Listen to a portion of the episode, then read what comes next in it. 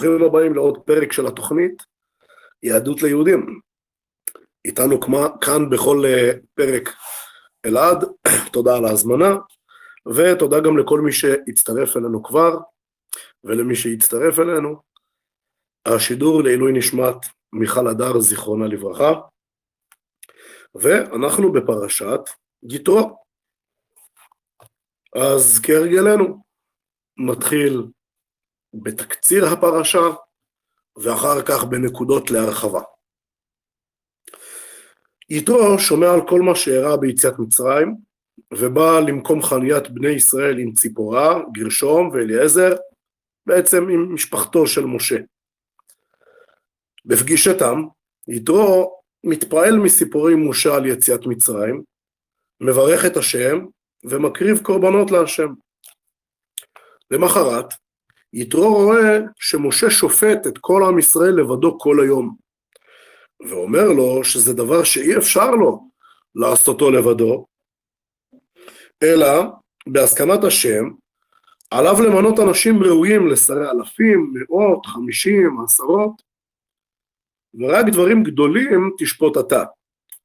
וכן תלמדם תורה, ואכן כך משה עושה. מרפידים, בני ישראל הולכים למדבר סיני, שם הם חונים, והשם אומר למשה, לומר לבני ישראל, שאם תשמרו בריתי, תהיו עם סגולה, ממלכת כהנים וגוי קדוש, ובני ישראל משיבים שהם יעשו כל מה שהשם דיבר. השם אומר למשה, שעם ישראל ישמע אותם, את משה ואותו, מדברים, ובזה יאמינו בנבואתו לעולם. השם אומר, השם אומר למשה, שבני ישראל יתכוננו למעמד הר סיני, שיחפשו בגדיהם, לא ייגשו לנשותיהם שלושה ימים, לא יתקרבו להר ביום השלישי, שעליו יש קולות, ברקים, ענן, קול שופר חזק מאוד, עשן כולו. ואז משה עולה להר. השם מדבר עם בני ישראל עשרה דברים, עשרת הדיברות. אנוכי אדוני אלוהיך וכולי, לא יהיה לך אלוהים אחרים על פניי וכולי, לא תישא את שם אדוני אלוהיך לשווא וכולי, זכור את יום השבת לקדשו וכולי, כבד את אביך ואת אמך וכולי, לא תרצח, לא תנאף, לא תגנוב, לא תענה ברעך את שקר, לא תחמוד בית רעך וכולי. בני ישראל מבקשים ממשה שהוא ידבר איתם.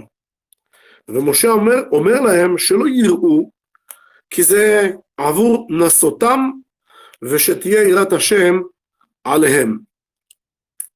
השם אומר למשה, שיצווה את בני ישראל, שלא יעשו איתו אלוהי כסף ואלוהי זהב, ושיבנו מזבח אדמה ואבנים שאינם גזית, שאינם חצובות בכלי מתכת, ושלא יעלו עליו, על המזבח, במדרגות, אלא דווקא בחבש. עד כאן התקציר לפרשת יתרו, ועכשיו אנחנו עוברים לחלק השני.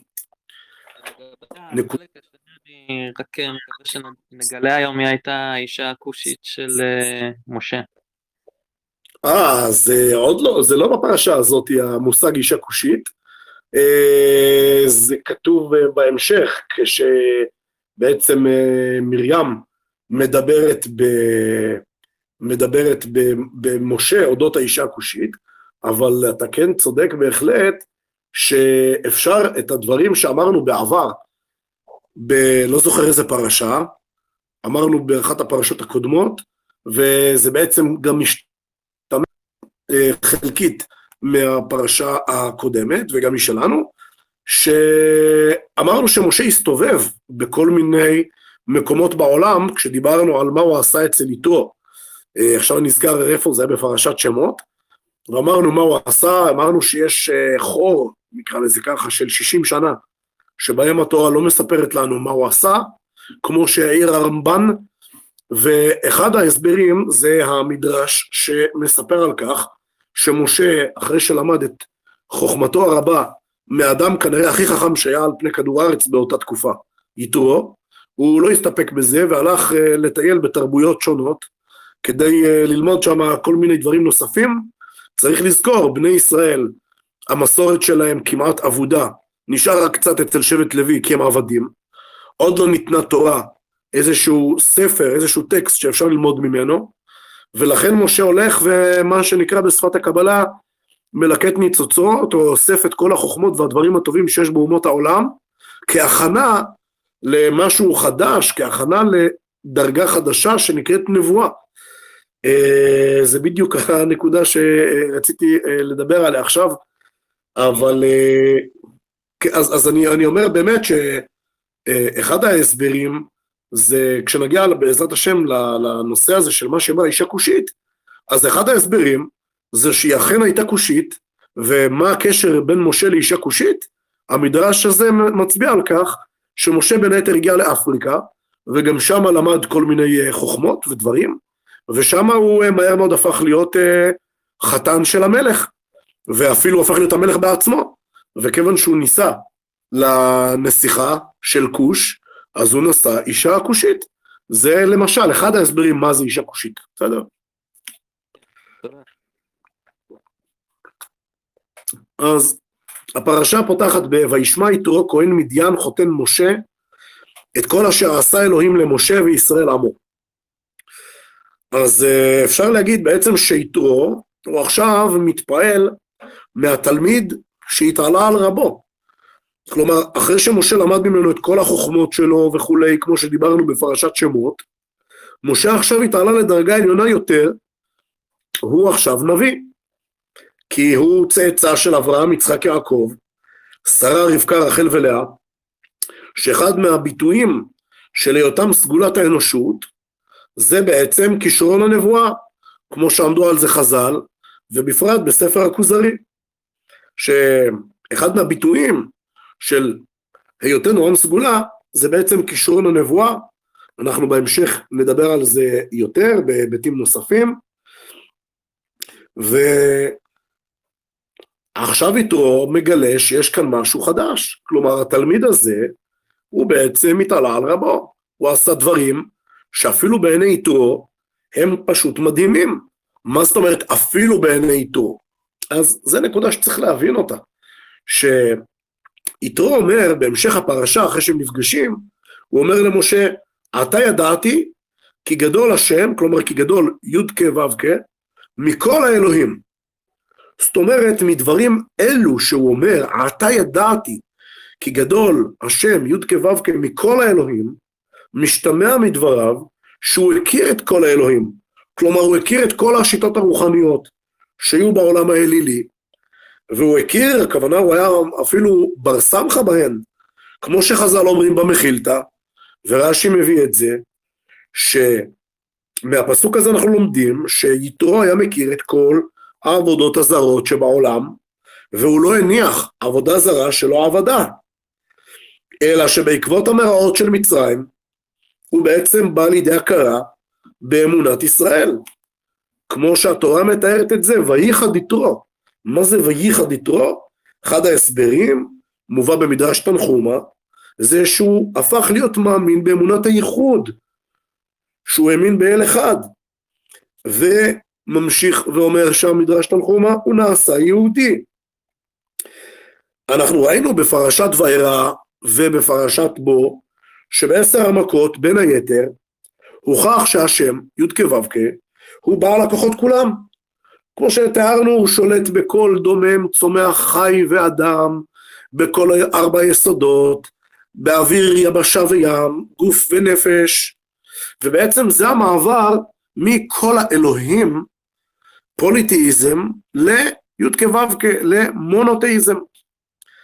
אז איתו פוגש כאן דרג, דרגות חדשות, מציאות חדשה שאפילו הוא בכל חוכמתו הרבה לא, לא הכיר אותה, לא הכיר דרגה של נבואה, לא הכיר את, ה, את, ה, את האמונת הייחוד, את י' כו'.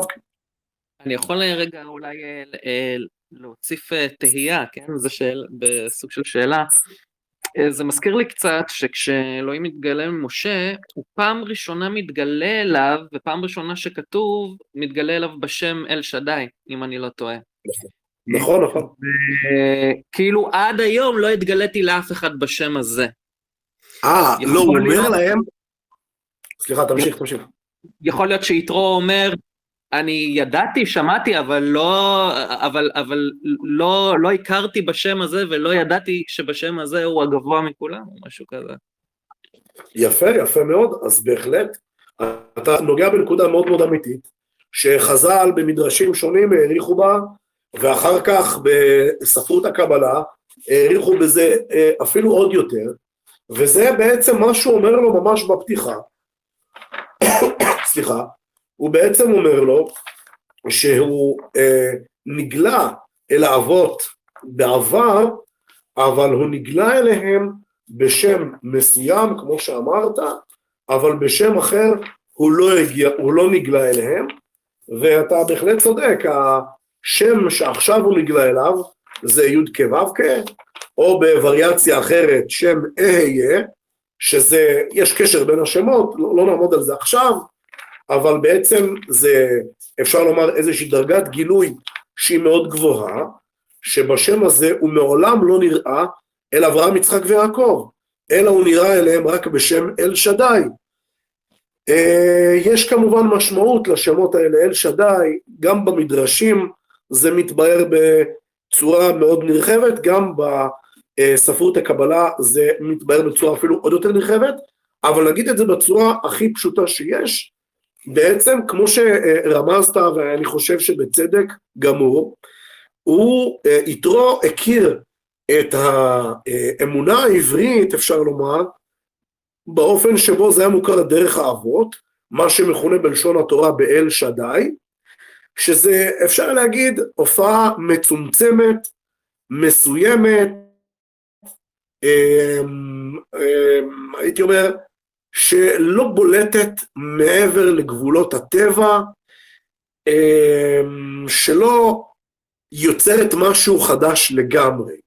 ואילו מה שעכשיו מתגלה ביציאת מצרים, בעשר המכות, אה, כמובן אחר כך במעמד הר סיני, בקריאת ים סוף וכולי, וביצירה של הדבר החדש הזה שנקרא עם ישראל, אז יש כאן את גילוי חדש שנקרא י"ק ו"ק, שבצורה הכי פשוטה שיש, נאמר, זה בעצם גילוי שהוא של משהו חדש לגמרי, של סדרים שהם עמוקים יותר מסדרי הטבע, ושל היכולת הזאת, ל, ל, ל, נגיד את זה ככה, בשידור הקודם, דיברנו על הקושייה הפילוסופית, איך יכול להיות שלכאורה אלוהים שעושה ניסים זה אוקסימורון, כי הוא בעצם נפעל מהמציאות במקום להשפיע על המציאות, והזכרתי את הדברים של הרמב"ם ושל מהר"ל, שהסבירו את ה... כמו שבתור משל אמרנו שזה קוד של תוכנה, אז יש את הסדר הטבעי ויש את הסדר המוסרי, לא נחזור על זה שוב, אבל בעצם אפשר להגיד ככה, שההנהגה היותר פנימית, היותר עמוקה, היותר כוללת, כזאת שמתעלה אפילו מעל הטבע, זה אחד המשמעויות של המעבר מהנהגה של האבות, שהם היו אנשים פרטיים, ושלא נעשה להם שום נס שהוא מעל הטבע בצורה, נאמר, אה, בולטת, אה, אז המעבר מההנהגה הזאתי להנהגה של עם ישראל כולו, הנהגה גם שהיא מעל הטבע, זה בעצם המעבר בין הנהגה של אל שדי לבין הנהגה של י' כו' אבל אה, שוב זה נושא מאוד עמוק ומאוד נרחב, שאולי פעם נקדיש לו באמת, אה, אולי, אולי נגיע לזה פעם בתור נושא שהוא בפני עצמו. אוקיי, אז בהמשך יש פסוק מאוד מעניין, שככה הרבה פעמים עוברים לידו, נגיד את זה ככה, לא כל כך שמים לב אליו. ויקח איתו את ציפורה וכולי, אחר שילוחיה ואת שני בניה וכולי, ויבוא אל משה אל המדבר. למה, למה, למה יתרו מביא למחנה ישראל את ציפורה ובניה? למה הם לא עם משה? אז uh, חז"ל מסבירים במחילתא, ורש"י מביא את זה, שבתחילת השליחות של משה למצרים, הוא החזיר אותם לבית פרעה, הוא החזיר אותם, uh, סליחה, לבית יתרו. כלומר, משה הלך לכל הפעילות, כל השליחות שהוא עשה בתור שליח של השם להוציא את בני ישראל ממצרים, בכל התקופה הזאת, שנמשכה בערך שנה, הוא שלח את אשתו ואת בניו למדיין. הם לא היו בכלל במצרים. מה, מה הנקודה שאני רוצה להדגיש כאן? נראה שיש כאן עיקרון, שאי אפשר להילחם, בין אם זו המלחמה של משה בפרעה, בין אם זו מלחמה אחרת, אי אפשר להילחם תוך כדי כך שאתה דואג למשפחה שלך. כלומר, אי אפשר להיות בחזית ובעורף בו זמנית. מעניין לראות את זה בניסוח של הרמב"ם, שהרמב"ם מנסח את ההלכה, איך צריך החייל היהודי להתנהג במלחמה, יש לו הדגשה מאוד מאוד מעניינת, שממש מתחברת למה שעכשיו אנחנו רואים כאן עם משה ומשפחתו. כותב הרמב"ם בהלכות מלכים כך: ומאחר שייכנס מקשרי המלחמה, יישען על מקווה ישראל ומושיעו בעת צרה וכולי, ולא יירא ולא יפחד ולא יחשוב לא באשתו ולא בבניו, אלא ימחה זיכרונם מליבו ויפנה מכל דבר למלחמה. נמצא אם כן, שכשמשה נלחם במצרים, הוא לא רצה שאשתו ובניו יהיו שם בכלל, למרות שהיו עבורם מספיק מקומות בטוחים במצרים. והרמב"ם מוסיף על זה וכותב יותר מזה, שבזמן המלחמה אפילו לא לחשוב באשתו ובניו. מה אני רוצה להגיד בזה? אני רוצה מתוך הדברים האלה שנבין כמה הרסני ערבוב של גברים ונשים במלחמה. כלומר, גם מי שבאופן כללי לא מבין מה הבעיה ביחידות מעורבות בצבא באופן כללי, בגלל התפיסה הליברלית או המודרנית שלו, הוא חושב שזה דבר טוב. אבל אפילו מי שחושב בצורה כזאת, אני כמובן לא חושב ככה, אבל מי שחושב בצורה כזאת, אפילו הוא, אני חושב, צריך להבין כמה ביחידות לוחמות, כמה בפעילות מבצעית, מציאות כזאת של גברים ונשים יחד, שזה לא, זה אפילו לא משפחה, זה אפילו לא נישואים, זה סתם אה, אווירה של חיזור, ואווירה של כיף, ואווירה של קלות דעת, כמה המציאות הזאתי, בלי ספק, מחלישה ומכשילה, אפילו ברמה הכי פשוטה של המבצעיות, כל שכן ברמה של התודעה היהודית, ברמה של uh, טהרת המחנה. אז זה משהו שאני חושב שאפשר ללמוד אותו כאן גם כן מפרשת השבוע. בהמשך, כתוב, וישב משה לשפוט את העם, וכולי, ויאמר משה לחותנו, כי יבוא אלי העם לדרוש אלוהים. אז משה בעצם מתאר כיצד כשהוא שופט את העם, בזה יש דרישה של אלוהים. כלומר, מערכת המשפט, כך מלמדת אותנו התורה, היא בעצם מפגש עם אלוהים. בואו נראה את זה מנוסח בספר תהילים, בפרק פ"ב, שזה גם שיר של יום שלישי. כתוב שם כך, אלוהים ניצב בעדת אל, כלומר הוא נמצא בעדה, בבית דין, בקרב אלוהים ישפוט. אלוהים כאן בסוף של הפסוק, אלו הדיינים. אז הוא שופט שם יחד איתם. וחז"ל בתלמוד הבבלי דורשים על זה שכל דיין שדן דין אמת לעמיתו, משרה שכינה בישראל, וכולי. וכל דיין שאינו דן דין אמת לעמיתו, גורם לשכינה שתסתלק מישראל.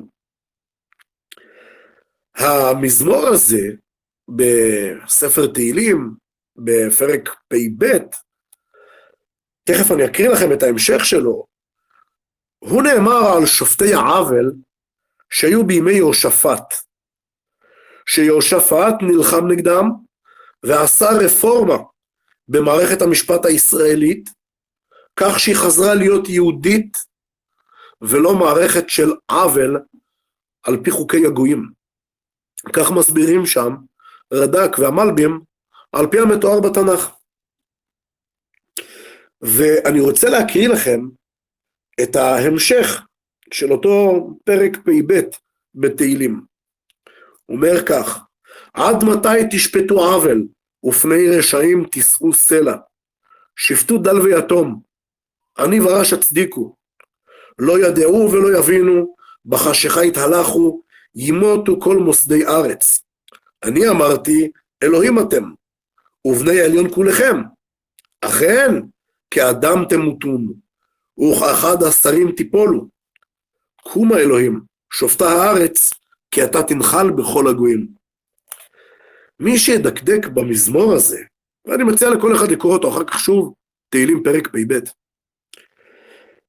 הוא ימצא הקבלות רבות למצב העגום של מערכת המשפט הנוכרית שכפויה עלינו, הוא ימצא דברים כמו משפט עוול, כמו חנופה לרשעים בעלי כוח, כמו זלזול בחלש ובעני, כמו החושך המוסרי המאפיין אותם, כמו ראייתם את עצמם כאלוהים וכבני עליון. אבל הסוף של הפרק הוא אופטימי. הוא אומר להם, אתם רק אדם, אתם בני תמותה, ונפילתכם אפשרית ואף קרובה ביום שאלוהים ישפוט על ידי עבדיו הנאמנים, הנאמנים, כמו הרפורמה של יהושפט, שהזכרנו מקודם. חשוב להבין שבעם ישראל המשפט הוא לא רק יישוב סכסוכים או ענישת עבריינים. כמו שאמרתי, זה גם הופעה של דבר השם בעולם, כמו כל דברי תורה, אבל זה אפילו יותר משאר דברי תורה, כי המשפט האלוהי הוא תיקון לא רק לאדם הפרטי, אלא גם לחברה כולה. ובהקשר הזה מרתק לבחון את קודקס ההלכה המרכזי ביותר בימינו. והכוונה שלי כמובן לספר החשוב שולחן ערוך, שחיבר מרן רבי יוסף קארו. שולחן ערוך מחולק לארבעה חלקים. סליחה, חלק אורח חיים, חלק יורה דעה, חלק אבן העזר וחלק חושן משפט. כשאנחנו נסתכל על זה, חצי מהשולחן ערוך, כלומר שני חלקים מתוך ארבעה, הם עוסקים בדיני משפחה, חלק אבן העזר, ובדיני ממונות, חלק חושן משפט. וזה מרתק כי זה ממש הפך הנצרות, שבמסגרת העיוותים הרוחניים שלה, ודיברנו על זה פה הרבה, היא הציגה את הדתיות במרכאות, ואת הקדושה במרכאות, כמנותקות מענייני כלכלה ומענייני מדינה. דוגמה מפורסמת לניתוק מענייני כלכלה, מה שהוא אומר בבשורות, תנו לאלוהים את אשר לאלוהים, ותנו לקיסר את אשר לקיסר, ודוגמה מפורסמת מענייני משפחה, זה שרואים את האישות, את החיבור בין איש ואשתו לחטא ואת ההימנעות מנישואים כאידיאל דתי, אז ההלכה היהודית, את החלק של הדיני ממונות, של המשפט, זה, זה, זה רבע מההלכה, והחלק של דיני משפחה זה עוד רבע מההלכה. והכביכול צדדים האלה הם, הם חצי מההלכה היהודית של ימינו.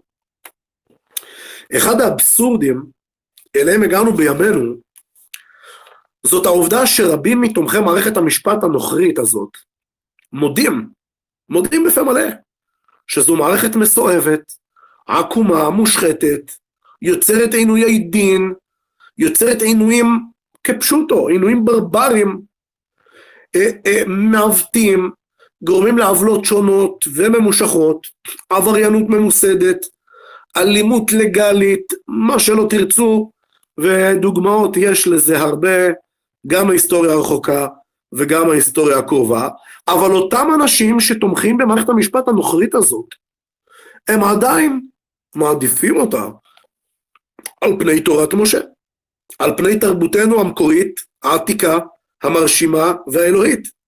למה? בשל האוניברסליזם והליברליזם שבו הם אדוקים באדיקות דתית ממש. להבדיל, אני רוצה רגע שנראה מה הדרישות מדייני ישראל שמשה ממנה על פי עצת יתרו. תראו את הביטויים. אנשי חיל, יראי אלוהים, אנשי אמת, שונאי בצע. וככה גם נפסק להלכה, בשולחן ערוך חושן משפט שהזכרנו. הוא כותב כך, כל בית דין של שלושה צריך שיהיה בכל אחד מהם שבעה דברים. חוכמה, ענווה, יראה, שנאת ממון, אהבת האמת, אהבת הבריות, בעלי שם טוב. ובעקבות הדברים הללו, חז"ל בתלמוד הבבלי, וכך פסק גם הרמב"ם להלכה, וכך נפסק בשולחן ערוך חושן משפט להלכה, כותבים כך, הדן בדיני הגויים וערכאותיהם, הרי זה רשע, וכאילו חרף וגדף וגידף והרים יד בתורת משה. ובהתאמה לכל האמור עד כה, אנחנו יכולים לראות כיצד בתי הדין הרבניים במדינת ישראל, שכוחם מלכתחילה הוגבל לקידושין וגירושין בלבד, ונאסר עליהם לדון בכל שאר התחומים, לרבות דיני ממונות, בתי הדין היהודיים נדחקים עוד ועוד בדורסנות על ידי בג"ץ וערכאות מקבילות שנוצרו במיוחד לשם כך, הלא הם בתי המשפט לענייני משפחה, שפשוט אמורים להחליף את בית הדין הרבני. כך שבסקירה היסטורית, אם נסתכל על אלפיים שנות גלותנו, אנחנו נגיע לתובנה המזעזעת הבאה. במשך אלפיים שנות גלות, בתי הדין הרבניים, בכל גלות וגלות, בין במזרח בין במערב, היו להם הרבה יותר סמכויות מאשר במדינת ישראל היום. כשההגבלות של כוחם וקיצוץ סמכויותיהם מלווים תמיד בדמוניזציה ארוכת שנים לכל דבר שיש לו אפילו ריח של מסורת ישראל סבא. כלומר, המוסד המפואר של העם היהודי, בית הדין היהודי, מוסד בן שלושת אלפים שלוש מאות שנה, אני חוזר שוב על המספר, יש לנו בתי דין רבניים כבר שלושת אלפים שלוש מאות שנה. המוסד המפואר הזה של העם היהודי מושפל על ידי מוסד בן 73 שנים בלבד, שאין בו שום דבר מקורי, אלא כל כולו חיקוי של שיטות משפט כושלות של אומות העולם. את העניין הזה אני רוצה לסיים במשפט הבא. המאבק בין מערכת המשפט היהודית לזו האזרחית, במידה רבה אפשר לראות אותו כמקביל לחלוטין למאבק עליו דיברנו רבות בפרשות הקודמות, בין אלוהי ישראל, אלוהי התנ"ך, י"ק ו"ק, לבין רע והורוס המצרים, והאל הטרנסצנדנטי של הגנוסטיקה, שהם פשוט לא מוכנים שהתפיסה היהודית תהיה זו שתשלוט, אלא הם רוצים לדחוק אותה כמה שיותר, וכמובן שהדברים הללו מתחברים למאמרים המעניינים והחשובים של ידידי אלעד פרסמן בערוץ השבוע על הסימבוליקה של ה... בארכיטקטורה של בג"ץ ושאר העניינים של בג"ץ. בהמשך הפרשה אומר יתרו למשה כך: אתה שמע בקולי, יעצך וכולי, אם את הדבר הזה תעשה, וציווך אלוהים וכולי, וגם כל העם הזה על מקומו יבוא בשלום. יתרו, קראתי את זה בדילוגים, יתרו מציע למשה לעשות מערכת משפט כזו, כמו שאמרתי בתקציר של הפרשה, שבה בעצם תהיה, יהיו, יהיו, נקרא לזה ככה, דרגות שונות של בתי דין, והוא לא יצטרך לעשות הכל. כל בן אדם שאומר משהו אם לשכן שלו, יבוא עכשיו ויקח לך את הזמן. אתה תישאר הסמכות העליונה של אה, הסוף. ובדבר הזה שיתרו מייעץ למשה, יש בזה, זה, זה מהווה, הדבר הזה מהווה בעצם עיקרון ביהדות. חז"ל אומרים במדרש רבה, משפט די מפורסם, חוכמה בגויים, תאמין. תורה בגויים, אל תאמין. כלומר, יש הבדל בין תורה לחוכמה. התורה זה התוכן, המהות. חוכמה זו מסגרת, אינסטרומנט. כלומר, כנגד שיטות אליליות ואחרות שהיו או סגורות לחלוטין לכל השפעה שהיא, או פתוחות לחלוטין לכל השפעה שהיא, ביהדות יש מקום לקבל השפעות, אבל בתנאי שההשפעות האלה הן בגדר של חוכמה, לא בגדר של תורה. כלומר, הן בגדר של מסגרת, אינסטרומנט, לא מהות, תוכן אחר שאמור להחליף את המהות, את התוכן של התורה. ההטמעה של החוכמה לכל גווניה בכל הדורות היא משהו שנעשה על ידי חכמי ישראל, עקב בצד אגודל, וכך ממש נעשה כאן על ידי משה, שהוא התייעץ עם השם ורק אז קיבל את הצעת יתרו. כי יתרו הביא לו עצה במסגרת של היהדות, במבנה של הערכאות השונות של בתי הדין הרבניים. ובהיסטוריה של עם ישראל יש דוגמאות רבות לכך. שחכמי ישראל פוגשים אצל אומות העולם תוכן, סליחה, דבר שהוא, אה, יש בו חוכמה, יש בו דברים שהם טובים, וכאשר מדובר בחוכמה, לא בתורה, בהחלט נעשית הטמעה לכך, וכמו שאמרתי, יש לכך דוגמאות רבות מאוד בהיסטוריה שלנו. לפעמים יכול להיות ויכוח בדבר מסוים בין חכמי ישראל השונים, וזה אומר כך וזה אומר כך, כי בגלותנו כשאין לנו סמכות מרכזית, סנהדרין, אז אנחנו אה, לא יכולים להכריע בדבר שבו נעשית מחלוקת בן רגע, אלא זה דבר שלוקח לו זמן, ובמרוצת הדורות הדברים אה, מוכרעים לכיוון זה או לכיוון אחר, וכאמור גם לזה יש דוגמאות רבות. עכשיו, מה שמעניין כשמסתכלים על הדברים כך, זה זרם שפרש מהיהדות המקורית ושלל כל התפתחות, אפילו עצמית, אפילו על פי הקריטריונים של התורה עצמה, אלו הקראים. וזרם אחר שפרש מהיהדות המקורית, והיה פתוח לכל השפעה, אפילו אם היא זרה ואפילו אם היא קוטבית לתורת משה, אלו המשתפים המקראיים, כלומר, הסגנון בתקופת המקרא שהיה גם עובדת אלוהי ישראל וגם אלים אחרים, שנכחדו כמובן מזמן, ואלה היו גם המתייוונים, עליהם דיברנו בהרחבה בשידור הראשון על חנוכה, שנכחדו גם הם מזמן, ואלו גם הרפורמים של ימינו, שהולכים ונכחדים. אפשר להוסיף גם את הצדוקים, לא? Uh, בהחלט, הצדוקים הם בעצם אה, כלולים במידת uh, מה, במה שאמרתי על הקראים, כי למרות שככל הנראה הקראים והצדוקים הם שתי תופעות שיש ביניהם הפסקה של הרבה מאוד שנים, uh, מכל מקום, הנחות המוצא שלהם והתפיסה שלהם uh, העקרונית היא זהה, ולכן הרבה פעמים אפשר לראות שמחברים אותם ביחד, למרות שהיסטורית הם היו זרמים נפרדים. אבל כן, התפיסה שלהם הייתה זהה.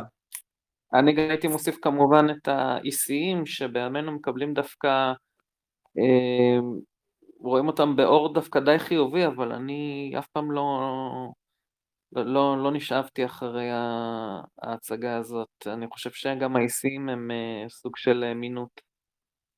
אני בהחלט מסכים איתך, אה, אין שום ספק שהאיסיים הם בעצם וריאציה מוקדמת של, הנוצ... של הנצרות, ויש לכך תיעוד רב. לנו לא נשאר מהם כל כך הרבה, אבל אחרי הרבה שנים נמצאו הרבה מהכתבים שלהם וכל מיני מסמכים שמתעדים את החיים שלהם, וכשאנחנו משווים אותם לתקופה הראשונה של הנצרות, זאת שעדיין לא הייתה כנסייתית, אנחנו יכולים לראות uh, ממש uh, בצורה מובהקת שהאיסיים אינם אלא הנוצרים הקדומים, ועסק בכך בהרחבה פרופסור דוד פלוסר, שזה היה בעצם התחום uh, כתיבה שלו על הקשר ההדוק בין האיסיים לבין ראשוני הנוצרים. לגמרי, לגמרי. הם היו גנוסטים מוחלטים בעיניי. אז uh, בהמשך הפרשה כתוב, נגיד כך, נגיד את זה במילים שלי קודם, אחרי שעם ישראל בוחר לכרות ברית עם בורא עולם, כמו אבותיו, בלתי אפשרי שהברית הזאת תיבטל כמו שטוענים הנוצרים והמוסלמים, ואני רוצה קצת להסביר את הנקודה הזאת, כי זאת נקודה מאוד מאוד מהותית שלא זוכה מספיק להתייחסות אה, רצינית, משמעותית. אנחנו קוראים בפרשה שלנו שהשם כורת ברית עם עם ישראל, כמו שהוא כרת ברית עם אבותיהם. המשמעות של הברית הזאת זה שכמה שעם ישראל ישחית, ירשיע, יקלקל, הברית לא תופר. כי, כי הברית לא התחילה מאיתנו, אלא היא התחילה מהשם, ולכן היא גם לא יכולה להתבטל בגללנו, כי היא לא התחילה מאיתנו. כי צריך להבין, ברגע שהתורה מתארת שהשם בחר בנו להיות עם נבחר, אז אנחנו מסתכלים אחורה ואנחנו מגלים דבר מדהים. השם לא אומר שהוא בחר בנו להיות עם נבחר בגלל המעשים הטובים שלנו, ממש לא. אלא הוא אומר שהוא פשוט בחר בנו בגלל איזושהי מהות שיש בנו, כמו שמתואר באריכות בספר הכוזרי, שישנם אנשי סגולה, סגולה שהתחילה עוד מאדם הראשון, ועברה בשושלת הזאת של שת עד לאברהם. השושלת הזאת, השושלת העברית הזו, משת ועד אברהם, ממנה, מסביר הכוזרי על פי התנ"ך, נוצר עם ישראל, עם הנבחר. ובשום מקום, מדגיש הכוזרי, לא נאמר שזה בגלל המעשים הטובים שלנו. ולכן, ממשיך ואומר הכוזרי, אי אפשר לחשוב שהמעשים שלנו כשבדור מן הדורות יהיו מקולקלים, אז בעצם הברית תופר. היא לא התחילה בגלל מעשים, ולכן היא לא יכולה להתבטל בגלל מעשים, בשונה ממה שטענו בכל ההיסטוריה האחרונה הנוצרים והמוסלמים. צריך להבין, גם בתקופה שאנחנו מדברים עליה, שעכשיו אנחנו עוסקים בפרשת יתרו, ביציאת מצרים, עם ישראל במצרים היה עם של עובדי עבודה זרה, יש הרבה מקורות שמצביעים על כך. ומקורות נוספים מצביעים על כך שהם היו אפילו חוטאים בגילוי עריות ובשפיכות דמים. אז אם ככה נשאלת השאלה, למה לכרות איתם ברית? למה עם אנשים כאלה להפוך אותם לעם נבחר? והתשובה צריכה, צריך לחזור ולהדגיש את הדברים. הברית לא התחילה בגלל מעשים טובים. היא התחילה בגלל מהות שקורא לה ספר הכוזרי בעקבות התנ"ך, סגולת בני אדם שהתחילה משושלת שת ונמשכה עד אברהם. ולכן, גם כשהמעשים הם מקולקלים, זה לא גורם להפרה של הברית. כלומר, הבחירה בעם ישראל היא בחירה כללית, שגם אם בדור מן הדורות, לצערנו, עם ישראל ישחית את דרכו, זה לא דבר שאמור לבטל את הבחירה האלוהית הנצחית בת אלפי השנים. אז זאתי נקודה שהיא, אני חושב, מאוד מאוד חשובה, וכמו שאמרתי, ספר הכוזרי עוסק בזה באריכות, אך גם ספרים נוספים, דוגמת אה, ספר נצח ישראל של המהר"ל מפראג, הוא גם כן מעריך בדבר הזה. העיקרון הזה שאמרתי מקודם בעל פה, מופיע גם כן שם. ובהמשך הפרשה כתוב, ויש בדבר הזה כמין השלמה של הדברים, אתם תהיו לי ממלכת כהנים וגוי קדוש. תכף אה, נסביר את הגוי קדוש. לפני כן כמה מילים על ממלכת כהנים. מה, מה הכוונה ממלכת כהנים? אנחנו יודעים שיש כל מיני שבטים בעם ישראל, כהנים או לוויים, זה רק אחד מהם. מה הכוונה ממלכת כהנים? אז אה, רש"י למשל מסביר, כהנים זה במובן של שרים. כלומר, עם חשוב, עם נכבד. אבל uh, הסבר נוסף מסביר רבנו יונה, שממלכת כהנים הכוונה שלא יהיה עליכם עול של בשר ודם. מה הכוונה שלא יהיה לכם עול בשר ודם? אז uh, בפרשת שמות דיברנו על כך שביהדות מי שהוא עבד להשם זה בדיוק הפוך ממה שאפשר לטעות ולחשוב. כי עבד השם פירושו שהוא לא עבד של בשר ודם. אז אה, דיברנו על זה, ואמרנו שזה אחד מהחידושים של יציאת מצרים, הבשורה של החירות, אז זה הכוונה גם כן כאן, ממלכת כהנים, כוונה אנשים שהם ללא עול בשר ודם, אלא עול של השם בלבד.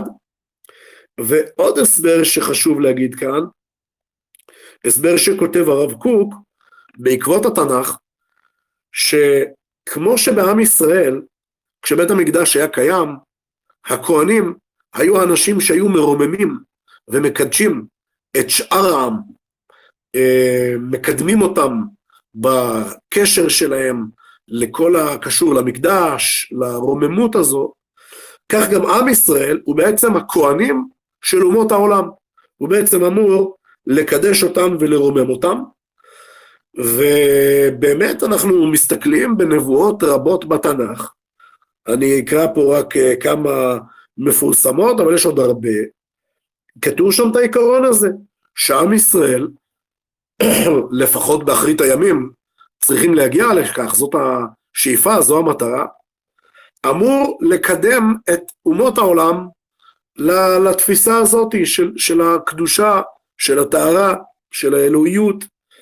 אז למשל כתוב, ועלו מושיעים בהר ציון, לשפוט את הר עשיו, ודוגמה יותר מוכרת מתחילת ספר ישעיה, נכון יהיה הר בית השם בראש הערים ונישא מגבעות ונהרו אליו כל הגויים והלכו עמים רבים ואמרו לכו ונעלה אל הר בית השם אל בית אלוהי יעקב ויורנו מדרכה ונלכה באורחותיו.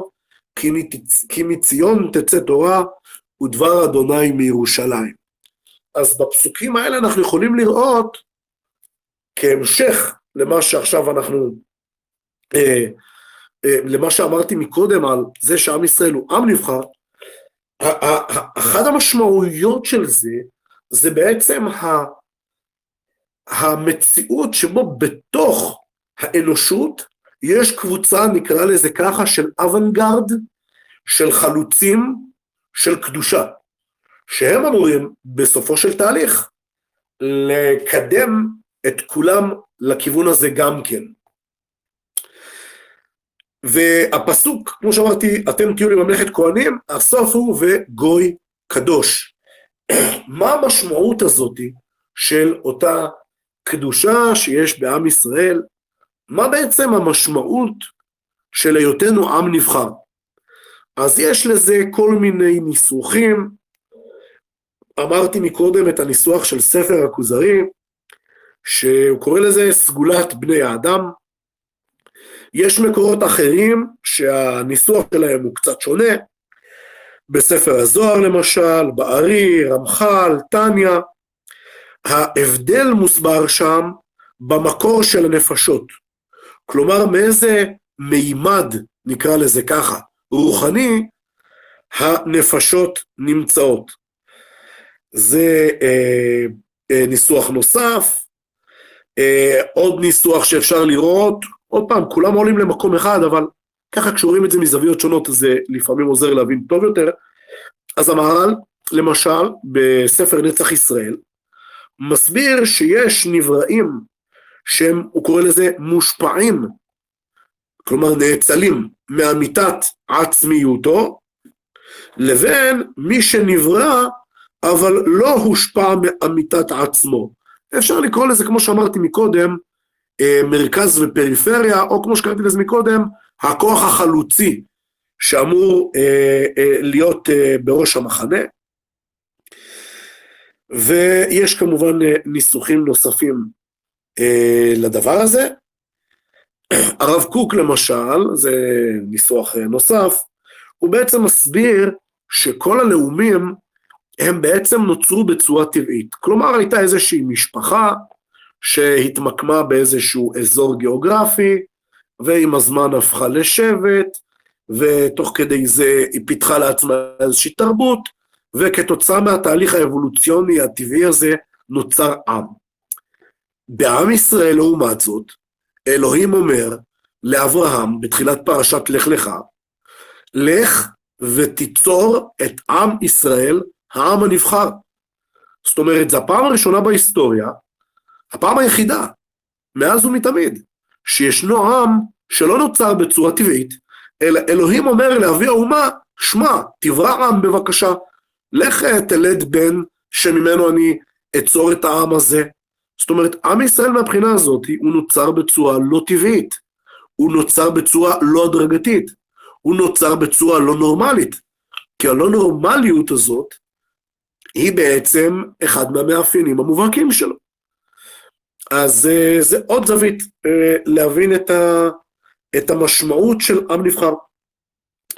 עכשיו, הרבה פעמים, אני אגיד את זה ככה, היסטורית, עם ישראל זאת תופעה חריגה, פנומנלית, בכל תחום כמעט, שבולטים בו הקיום הנצחי שלו, הכישרון הנדיר שלו וההשפעה הלא פרופורציונלית של גודלו על האנושות.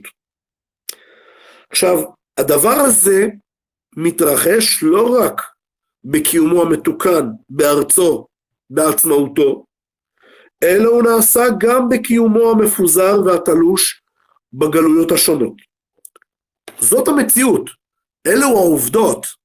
מי שאומר עם ישראל לא נבחר, יצטרך להסביר למה הוא כל כך מיוחד אם הוא לא עם נבחר.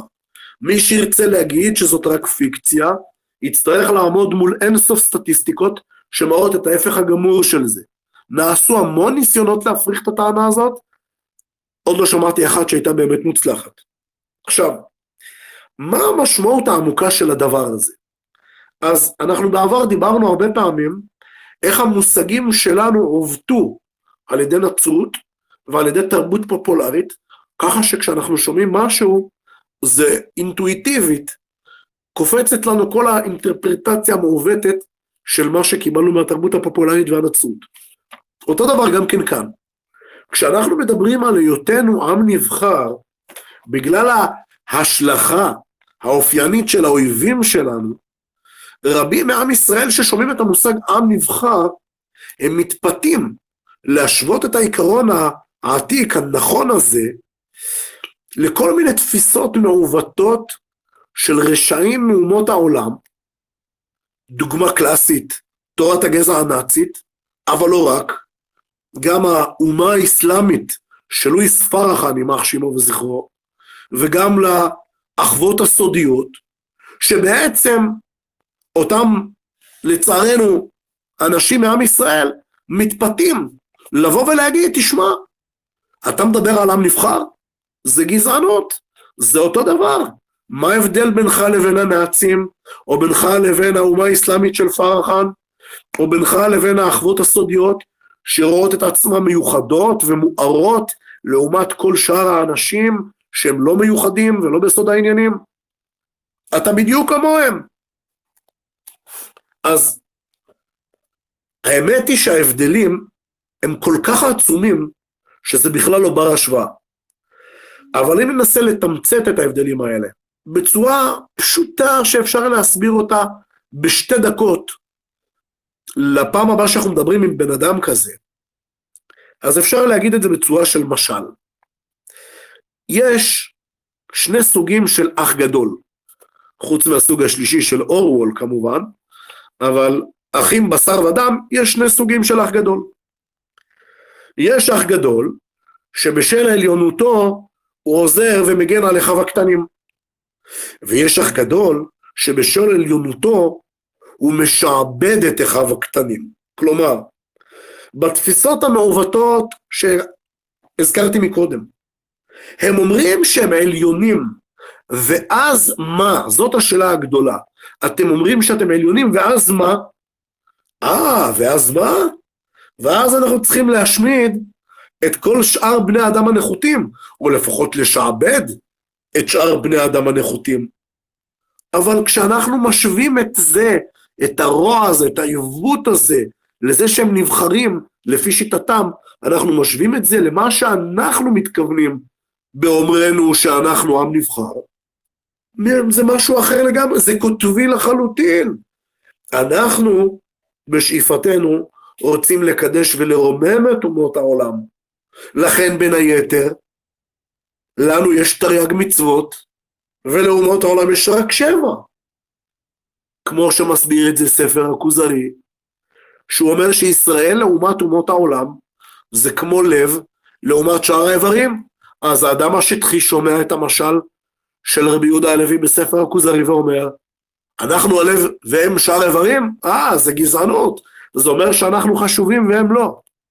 זה טעות חמורה, כיוון שהלב במבט עמוק יותר הוא בעצם עובד 24 שעות, שבעה ימים בשבוע. ובשביל מי הוא עובד את כל זה? רק בשביל עצמו? לא. הוא אמור להזרים דם עם חמצן לכל שאר האיברים. כלומר, כשאנחנו מדברים על היותנו עם נבחר, כשאנחנו מדברים על זה שעם ישראל באומות זה לב באיברים, המשמעות של הדבר הזה שאנחנו עובדים יותר קשה מהם, ולא שאנחנו משעבדים אותם. שאנחנו האוונגרד, הכוח החלוץ, שאמור לקדם את האנושות מהמציאות הנחותה, הנמוכה, הגסה, המרושעת שהם נמצאים בה, ולהגיד להם רבותיי, יש, יש דבר השם, יש נביאים, יש קדושה, יש אלוהיות בעולם, אל תטעו ליפול ולחשוב שאנחנו בעלי חיים, אל תטעו לחשוב שהכל זה אכזריות וברבריות, לא, יש כאן גם משהו אחר. זו, זה מה שאנחנו עושים, אנחנו עושים את זה בשבילם, לא רק בשבילנו. וזה פשוט כותבי לתפיסת העליונות של אותם תפיסות מעוותות שהזכרתי מקודם. אז בפעם הבאה שאתם מזכירים את הביטוי עם נבחר ובן שיחכם מעוות את פניו, תסבירו לו, תסבירו לו את ההבדל, תסבירו לו איך מושגיו הרוחניים עוותו כך שיש לו תגובה פב, פבלובית כל פעם שהוא שומע את הביטוי הזה, אבל הוא לא צריך לעוות את הפנים שלו, א', כי זה נכון, כמו שאמרתי, עם ישראל הוא תופעה חריגה ופנומנלית שאי אפשר להתווכח איתה, וחוץ מזה, המשמעות של הדבר היא משמעות חיובית מאוד, מוסרית מאוד, מיטיבה מאוד, ולא דכאנית, נצלנית ורצחנית, חס וחלילה. בהמשך, כשמשה מציע לבני ישראל את הברית הזאת עם השם, הם אומרים, כל אשר דיבר השם נעשה. ההסבר של הרצון שלהם, העז, לכרות ברית עם השם, ואז לשמוע את השם מדבר איתם במעמד הר סיני, זה מסביר כך ספר הכוזרי וגם הרמב"ם, השמיעה של דברי השם במעמד הר סיני בצורה ישירה, לא דרך משה, זה בעצם דבר שגורם לאמונה שאין אחריה ספק ואין אחריה פקפוק, כמו שכותב ספר הכוזרי והרמב"ם. למה? כי למרות כל התופעות המדהימות של קריעת ים סוף, לפני כן עשר המכות, קריעת ים סוף, וכל הדברים הללו, עם מי שעם ישראל נפגש כל הזמן זה עם משה. ומשה מספר להם שהוא רק שליח של השם. אבל בפועל הם רואים שמי שמחולל את כל זה, זה משה. ולכן אומר להם משה, שבמעמד הר סיני הם ישמעו את השם אומר בעצמו את עשרת הדיברות. כלומר, כל אחד ואחד מעם ישראל שהיה שם, הוא היה, לפחות לזמן מעמד הר סיני, בדרגה של נביא, ששומע את כל השם. והמעמד הזה, מעמד הר סיני, הוא תופעה מאוד מאוד מיוחדת וחריגה מכל מה שהיה לפניה ומכל מה שהיה, שהיה ויהיה אחריה, כמו שעומד על כך ספר כוזרי, ואני אציג כאן כמה מובנים שהוא מסביר מה היה כל כך מיוחד במעמד הר סיני. אבל רק שנבין קודם כל את ה... את ה, את ה מה, מה התרחש שם, אז הרבה מתבלבלים בין שתי לוחות הברית לבין מעמד הר סיני. אז אני פה רוצה לעשות סדר, ואז אה, לציין את דבריו של ספר הכוזרי. אז קודם כל, במעמד הר סיני, משה לא הביא את שתי לוחות הברית. הוא לא הביא שום טקסט, הוא לא הביא שום אבנים שחקוקות עליהם עשרת הדיברות, לא. במעמד הר סיני הוא לא הביא כלום. הוא עלה להר, ואז השם דיבר, לא כתב, אלא דיבר עם עם ישראל, בצורה נבואית מיוחדת. מאוחר יותר, משה מביא את מה שהם שמעו בנבואה, משה מביא גם כתוב. בסדר? אז אני אה, רוצה לעשות סדר בין השני לוחות הברית שכבר כתוב, כתוב, כתובות, לבין לפני כן שהם פשוט שמעו את עשרת הדיברות. אז עכשיו נחזור למה שמוסבר בספר הכוזרי. מה היה כל כך מיוחד במעמד הר סיני?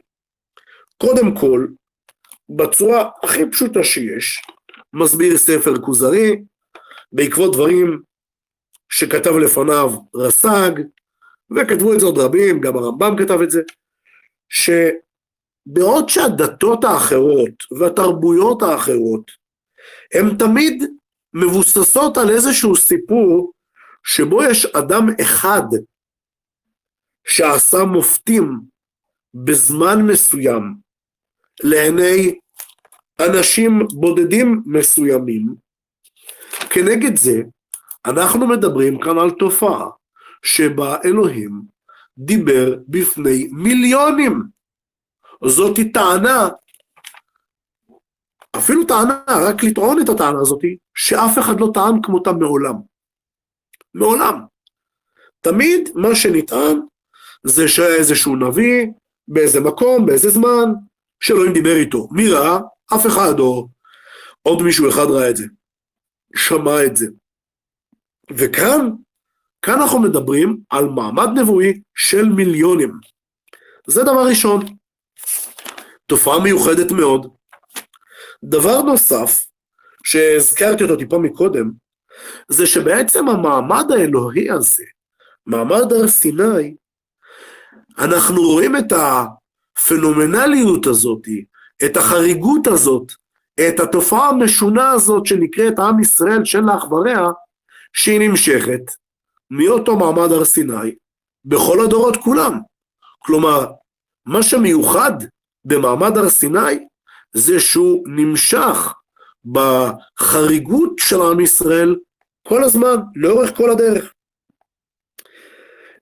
היבט נוסף של העניין הזה, בניסוח קצת פילוסופי, זה שמעמד הר סיני הוא בעצם רעיון הטרונומי. נסביר. מעמד הר סיני, לפי ההסבר הזה, הוא לא יכול להיות בדיית אנוש. לא יכול להיות שמישהו המציא מיתוס, וזאת מדוע? כיוון שבאנושות עליה אנחנו מדברים, כל התרבויות האמינו באלים רבים, אלים עם גוף, אלים אה, שמתנהגים כמו בני אדם, לא מוסריים במיוחד. ונגד כל זה, לחשוב שבתקופה הזאת מישהו יכל להמציא רעיון של אמונה באל אחד בלבד, שאין לו גוף, שההנהגה שלו מבוססת על מוסר, זה רעיון שהוא כל כך זר וכל כך מוזר, שאי אפשר היה לקחת אותו ברצינות, לולא ראינו שמשה, ראינו, מצרים ראו, כל, כל אומות העולם ראו, שמשה באמת הצליח, וכל מה שהוא אמר שיקרה, עשר המכות, אחר כך קריאת ים סוף, ואחר כך מן וסלב, הכל באמת קרה, אז הוכח שזה לעיני התרבויות של אותה תקופה, שהוא רציני לגמרי בטענות שלו, האיש הזה משה. אבל הרעיון הזה הוא כל כך משונה לאותה תקופה, שהוא חייב להיות רעיון הטרונומי. זה בניסוח קצת פילוסופי. והיבט נוסף של העניין הזה, וזה היבט קצת היסטורי, קצת פסיכולוגיסטי.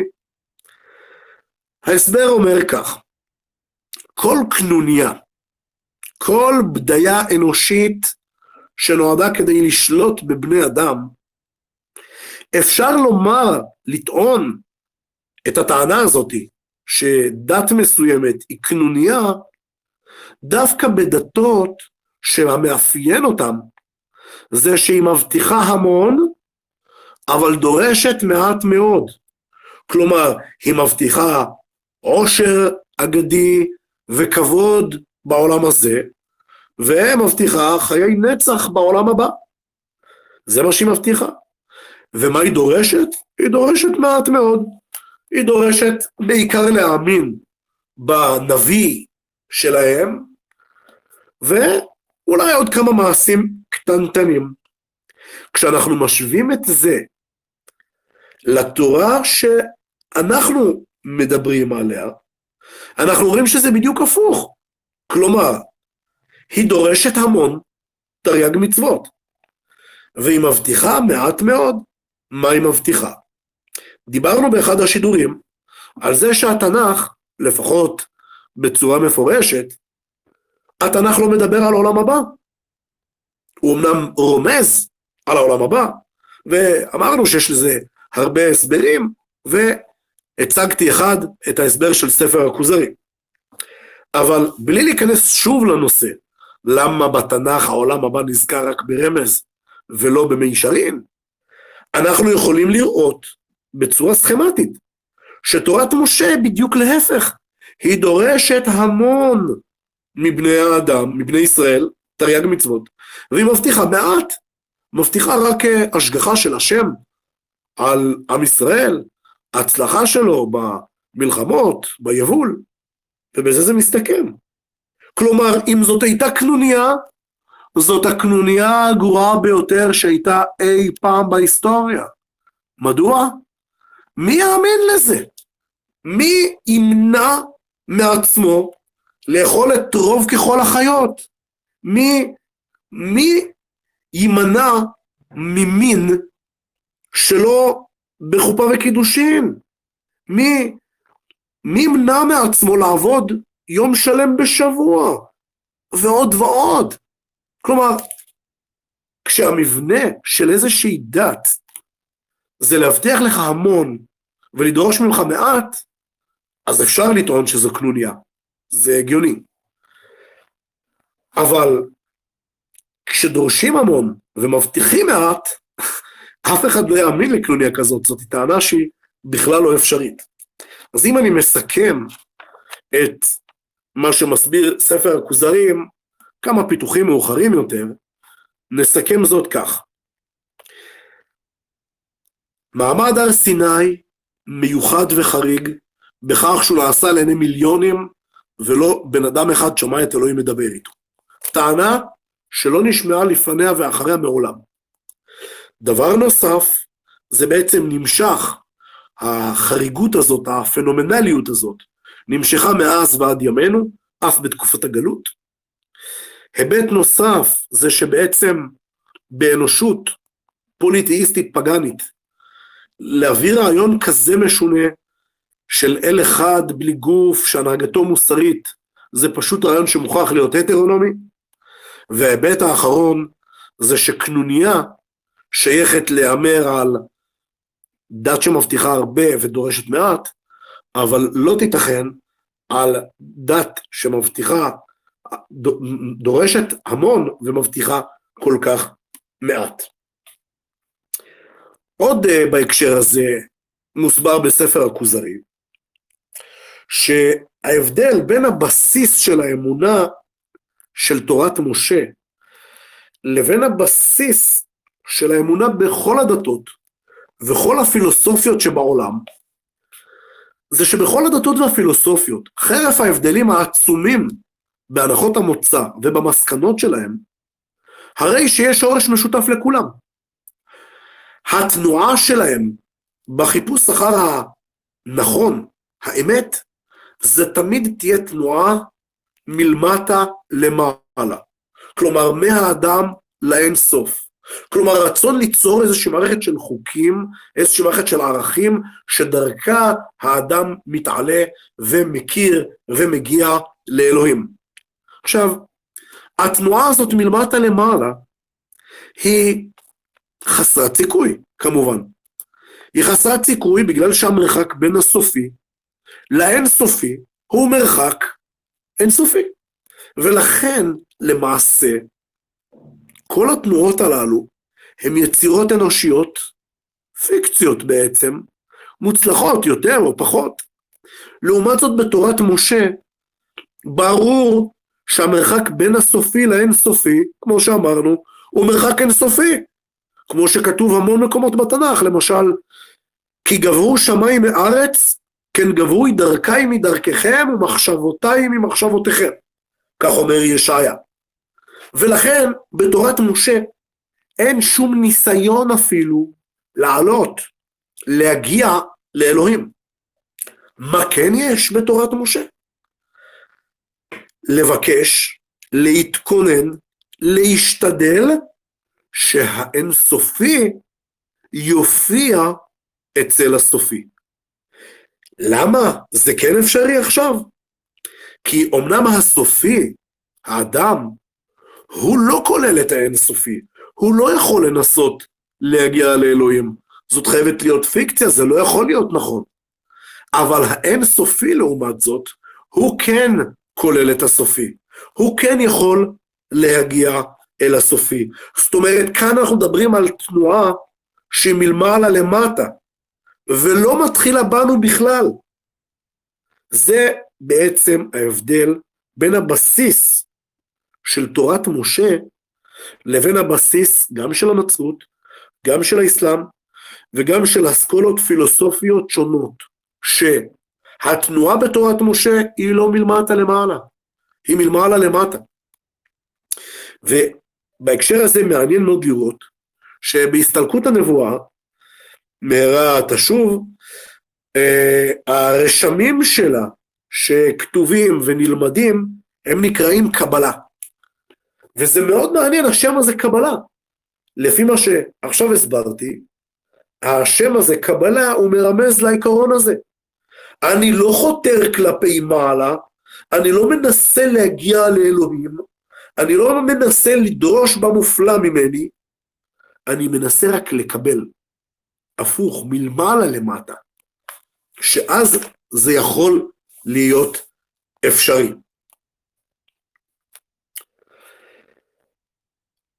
אה, באחד השידורים עמדנו על הקשר בין עשרת הדיברות לעשרה מאמרות, לעשר המכות ועשר ספירות. זאת הייתה השאלה של אשר נדמה לי. אשר איתנו? כן, הנה אשר איתנו. אז נדמה לי שזאת הייתה השאלה של אשר, אני מקווה שאני לא מתבלבל. ועכשיו אנחנו בעצם אה, מדברים על אה, עשרת הדיברות. ורב סעדיה גאון, בצורה ממש מופלאה, הוא הסביר בסידור שלו איך כל תרי"ג מצוות שמופיעות לכל אורך התורה, הן רמוזות בעשר הדיברות. כלומר, רס"ג מסביר ובעקבותיו יש uh, חיבורים נוספים שמרחיבים בעניין הזה, הוא בעצם מסביר שעשר הדיברות הם כמין כללים שאחר כך בכל שאר המצוות הם הולכים ומתפרטים. עכשיו, כמו שאמרתי על עשר המכות, גם על עשר, עשרת הדיברות, קשה מאוד להקיף את כל ההתייחסויות ואת כל ההסברות ואת כל הפירושים שיש להם, כי זה באמת נרחב מאוד, אבל אשתדל אה, לפחות התייחסות אחת או שתיים לכל דיבר. אז זה, עשרת הדיברות מתחילות ב"אנוכי אדוני אלוהיך אשר הוצאתיך מארץ מצרים". יש שאלה מאוד ידועה, איזה ציווי יש כאן? הרי לכאורה זאת רק הצהרה. אז על השאלה הזאת, כמו שהקדמתי, יש הרבה תשובות. נזכיר אחת מהן. מה שמסביר... כן, יאיר, שלום. זה קליינבאום. שלום, שלום יאיר. הרב, מה דעתך על הרעיון? מכיוון שכל אחד יצא מארץ מצרים, נכון? כל נשמה של יהודי, ועדיין הציווי הוא נצחי, מה, אולי הארץ מצרים זה הרחם של האימא? יפה מאוד, אז uh, מה שאתה עכשיו אומר, כך אמרו חז"ל במפורש במדרש, והמהר"ל מפראג, כן, והמהר"ל, ודאי, והמהר"ל מפראג מסביר את זה באריכות רבה, בספר גבורות השם, ממש, פרקים ארוכים ומקדיש. נראה לי תוספות, כמו שאומרים. כן, כיוונת לדעת גדולים. Uh, האמת היא שגם חז"ל לא הראשונים שעומדים על כך, אלא הם דורשים כך, מסבירים כך, את מה שהנביא אומר, להוציא גוי מקרב גוי. מה זה מקרב? מתוך הקרביים, מתוך הבטן, מתוך הרחם. וואו. כן. זהו, זה כל מה שרציתי לומר, סליחה. יישר כוח. אז אמ, אוקיי, אז, אז השאלה היא, מה הכוונה? אנוכי אדוני אלוהיך אשר הוצאתיך מארץ מצרים. איזה מצווה יש כאן? אמ, זאת רק הצהרה לכאורה. אז על השאלה הזאת יש הרבה תשובות, אני אזכיר כאן אחת. ההסבר הזה הוא הסבר של הסמ"ק, רבי משה מיקוצ'י, המכונה השר מיקוצ'י. אז הוא הסביר כך, שבעצם השם מצווה אותם להאמין שכמו שהוצאתי אתכם ממצרים, אני אוציא אתכם בעתיד מכל הגלויות הרבות שאתם תגלו אליהם. זו המצווה. המצווה להאמין שהיציאת מצרים היא תהליך שיימשך והוא לא נגמר ביציאת מצרים הקונקרטית, אלא, אלא יציאת מצרים היא תהליך שנמשך בכל הדורות, גם בגלות האחרונה שתהיה מאוד מאוד ארוכה, אז המצווה, הציווי, זה להאמין שזה יקרה שוב. זה יקרה שוב מכל הגלויות. כך מסביר הסמ"ק. אמ, המילה הראשונה פה, אנוכי, שהיא אולי uh, מאוד בנאלית, היא מלמדת אותנו המון. כי היא מלמדת אותנו שאלוהי ישראל הוא מתגלה גם כבעל רצון, ולא רק כמכניזם, והוא גם אישיות ולא רק ישות, והוא מתגלה גם כמי ולא רק כמה. זה המשמעות של המילה אנוכי, אני. בהמשך כתוב, לא יהיה לך אלוהים אחרים על פניי. לכאורה לא מובן. אחרי המכות וקריאת ים סוף, צריך להגיד שאין עוד אלוהים? זהו, השתכנענו. אז התשובה הפשוטה היא שכן, בעולם אלילי אפשר לטעות שגם אם השם, אלוהי התנ"ך, הוא אמת, אבל אולי יש עוד אלים שהם אמת. מה שמכונה בלשון חז"ל, עבודה זרה בשיתוף. מה זה בשיתוף? אמנם יש אלוהים אחד שאנחנו מודים שהוא אמת, אבל אולי יש עוד אלים. אז שייך לצוות על זה. בהמשך, לא תעשה לך פסל וכל תמונה. זה עדיין ההמשך של אותו, של אותו ציווי, של אותו, אותה דיברה. אז אמרתי בשידורים הקודמים, שאמונת ישראל היא באין סופי, ולכן יש בה איסור של הגשמה, איסור של הגדרה, שבצורה הכי פשוטה זה איסור להגשים את האל בפסל. אבל בעומק העניין זה האיסור לעשות הגשמה גם בצורה של הגדרה פילוסופית. גם ההגדרה הכי מופשטת שבעולם היא עדיין מצמצמת את האינסופי, היא עדיין מקטינה אותו, מגדירה אותו. ועל זה אומר דוד המלך בספר תהילים, לך דומיה תהילה, לך התהילה הכי גדולה היא דומיה. למה? כי ככה אתה לא מגדיר את האינסופי והופך אותו לסופי. ובהמשך יש את הפסוק המפורסם, אלקנה, אנוכי אלקנה, פוקד עוון אבות על בנים ועל שילשים ועל ריבעים לשונאיי. וידועה השאלה, מה עשו הבנים הקטנים והמסכנים, שאבא שלהם אולי היה רשע, אבל הם אה, ילדים טובים. למה התורה אומרת שהשם פוקד עוון אבות על בנים? איך זה יכול להיות?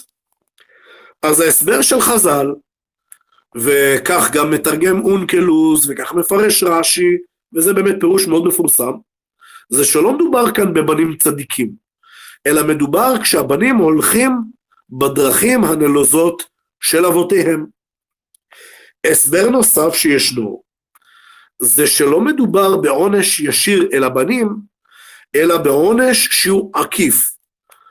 כלומר, אם למשל האב החוטא הזה מת, בעונשו הוא מת, אז הבנים נענשים במובן הזה שעכשיו הם יתומים, או שעכשיו הם עניים, אבל הם עצמם לא נענשים.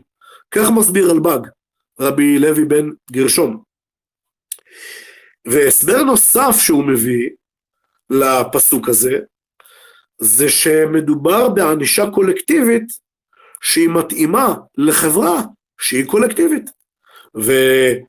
ואכן, העולם העתיק, בעיקרו לפחות, החברה בו הייתה קולקטיבית, ולכן גם היה שייך לדבר בו בענישה קולקטיבית. דיבר נוסף, לא תישא שם השם אלוהיך לשווא.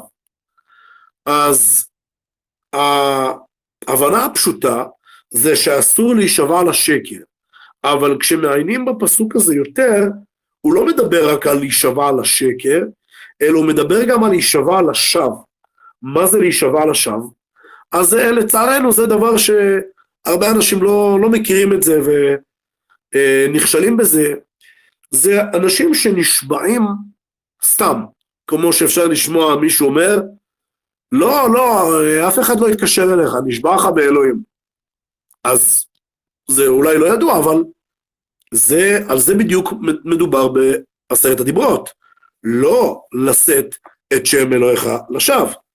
לא להישבע על דברי הבל בשם השם. ובהמשך, זכור את יום השבת לקדשו, כי ששת ימים עשה אדוני את השמיים ואת הארץ, וינח ביום השביעי. מצוות השבת, יש אה, משמעויות רבות שבאמת קשה להקיף אותן במסגרת השידור הזה, אבל אני רוצה לציין כאן לפחות את אלו המפורשות בתורה. אז קודם כל, המשמעות שכתובה כאן בפרשת איתור, זה כי ששת ימים עשה אדוני את השמיים ואת הארץ, וינח ביום השביעי. מה זה אומר? זה אומר בעצם, וכך חז"ל מסבירים במקומות רבים, שמי ששומר שבת הוא בעצם מודה בבריאת העולם. ומי שמחלל את השבת, הוא לא מודה בבריאת העולם, ובזה שהוא כופר בבריאת העולם, הוא בעצם כופר בהשגחת השם על בני אדם. והוא בעצם כופר במשמעות הקיום האנושי, ובקיומו של מוסר מוחלט כלשהו. ובהקשר הזה אני אומר בסוגריים, מאוד לא מפתיע, שאלו שבישרו במרכאות את השחרור במרכאות מאלוהים, הם היו בעצם רק מבוא לתנועות הכי רצחניות בהיסטוריה. וכן, אני מדבר למשל על הקומוניזם, על הנאציזם, שלמרות שבסופו של דבר אלו תנועות פוליטיות, הם תוצאה של פילוסופיות שונות שקדמו להם.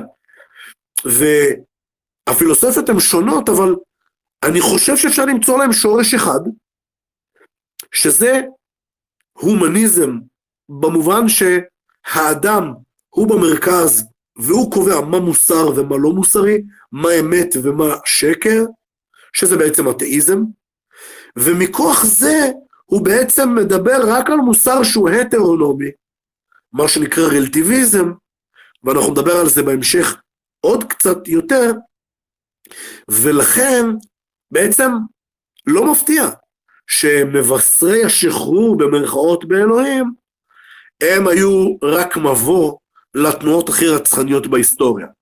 אז לפחות... אם לא טועה אתה מתכוון האמינו שחוק אה, במובן אוטונומי, לא הטרונומי. הטרונומי זה, אם אני לא טועה, זה מה ש... התבלבלתי במילה, זה היה כן. פליטת פה. מוסר אוטונומי, ודאי. האדם הוא כן. קובע מה מוסרי ומה לא, ודאי, ודאי. טוב שתיקנת אותי. הרב, אני רק נכון. רוצה הערה שמתחברת לדבריך, וזה לא מפתיע שגם הצרפתים, המהפכה הצרפתית הרי הייתה פרויקט אתאיסטי לעילא ולעילא, והבולשיביקים במהפכה הבולשיביקית, שהיא המשך אתאיסטי עוד יותר קיצוני של המהפכה הצרפתית, שניהם ניסו לשנות את השבוע. שניהם עשו יפה. שבוע של... אלה עשו שבוע של עשרה ימים, אלה עשו שבוע של שבועיים לדעתי, והם כולם רצו להסיר מהעולם את שבת וינפש. זהו, רק הערה כזאת. אה, הערה מצוינת. בהמשך להערה הזאת, אם אני לא טועה, אה, היום בעולם יש אה, כמובן שבוע, רק שהיום חופש הוא שונה, אבל זה אחת הסיבות זה כי הרומאים דווקא נורא אהבו את הרעיון כשהם ראו אותו אצל היהודים, אם אני לא טועה, תתקן אותי קליינבאום. אני גם חושב שזה נכון, אני חושב שהנצרות העתיקה את זה מהיהדות, וזה התקבע אצל הרומים, אני לא יודע אם לפני או אחרי המאה השלישית או הרביעית, זו שאלה. כן. אז uh, בהחלט המשמעות, אם כן, הראשונה שמפורשת בתורה עצמה, זה שבעצם להודות בבריאת העולם, זה להודות בזה שיש השגחה על בני אדם, וזה אומר בעצם שיש משמעות לקיום האנושי, וזה אומר בעצם שיש מוסר מוחלט כלשהו. הסבר נוסף שמפורש בתורה למצוות השבת, זה מה שכתוב בפרשת דברים, גם בפרשת משפטים, סליחה, שתהיה אה, הפרשה הבאה, אבל גם בפרשת דברים, כתוב שם למען ינוח שורך וחמורך וינפש בין המתך והגר. כלומר, היכולת הזאתי שיש יום של מנוחה, שבן אדם הוא לא רק עבד של אחרים או של עצמו, אלא הוא יכול להינפש, הוא יכול לנוח, זה טעם שהוא מפורש בתורה עצמה כבר. והסבר שלישי, מפורש כבר בתורה גם כן, כמו שכתוב בהמשך של פרשת דברים שהזכרתי, וזכרת כי עבד היית בארץ מצרים, ויוציאך אדוני אלוהיך משם ביד חזקה ובזרוע נטויה, על כן ציווך אדוני אלוהיך לעשות את יום השבת. כלומר, השבת לפי זה, זה בעצם זיכרון ליציאת מצרים. אז אני מסכם, הסבר ראשון שכבר בתורה מופיע זה אה, אה, ההכרה בבריאת העולם, הסבר שני, יום מנוחה, הסבר שלישי, זיכרון ליציאת מצרים. וכשמחברים את שלושת ההסברים האלה ביחד, זה מאוד מעניין כי יוצא שלאותה מצווה, שבת, יש גם משמעות אמונית, בריאת העולם, גם משמעות לאומית, יציאת מצרים, וגם משמעות חברתית, חירות ומנוחה. עכשיו, הקשרים השונים בין שלושת המשמעויות הללו, נכתבו בזה הרבה הסברים, ואני רוצה לציין את דבריו של רש"ר הירש. הוא כותב כך, מילים שלי, ביציאת מצרים, השם בעצם מה עשה? הוא השווה בין העבדים, בני ישראל, לבין האדונים המצרים, ולכן אנחנו צריכים לנהוג כלפי העבדים כך בכל שבת, כי ביום השבת כולנו שווים במובן של כניעה לבורא עולם. כלומר, השאר הירש בעצם מחבר את שלושת הטעמים בצורה כזאת. הוא אומר בעצם בורא עולם אומר לך שמתוך כך שיש משמעות לקיום האנושי, מתוך כך שיש מוסר מוחלט, מתוך כך שהשם משגיח על בני אדם, הוא בעצם הפך אותנו ביציאת מצרים מעבדים לאדונים, ולכן המציאות הזאת של השוויון, זאת מציאות שרוצים להמשיך אותה בכל הדורות. באיזה מובן שוויון? במובן שכולם שווים בכניעתם לאל. זה המובן של שוויון במצוות השבת. שווים לאל, כניעה לאל. בהמשך עשרת הדיברות, כתוב את הדיבר אולי הכי מפורסם, כבד את אביך ואת אמך. ויש מדרש של חז"ל בתלמוד, שאומר שהקדוש ברוך הוא בעצם השווה בין כבוד אב ואם לבין כבוד המקום.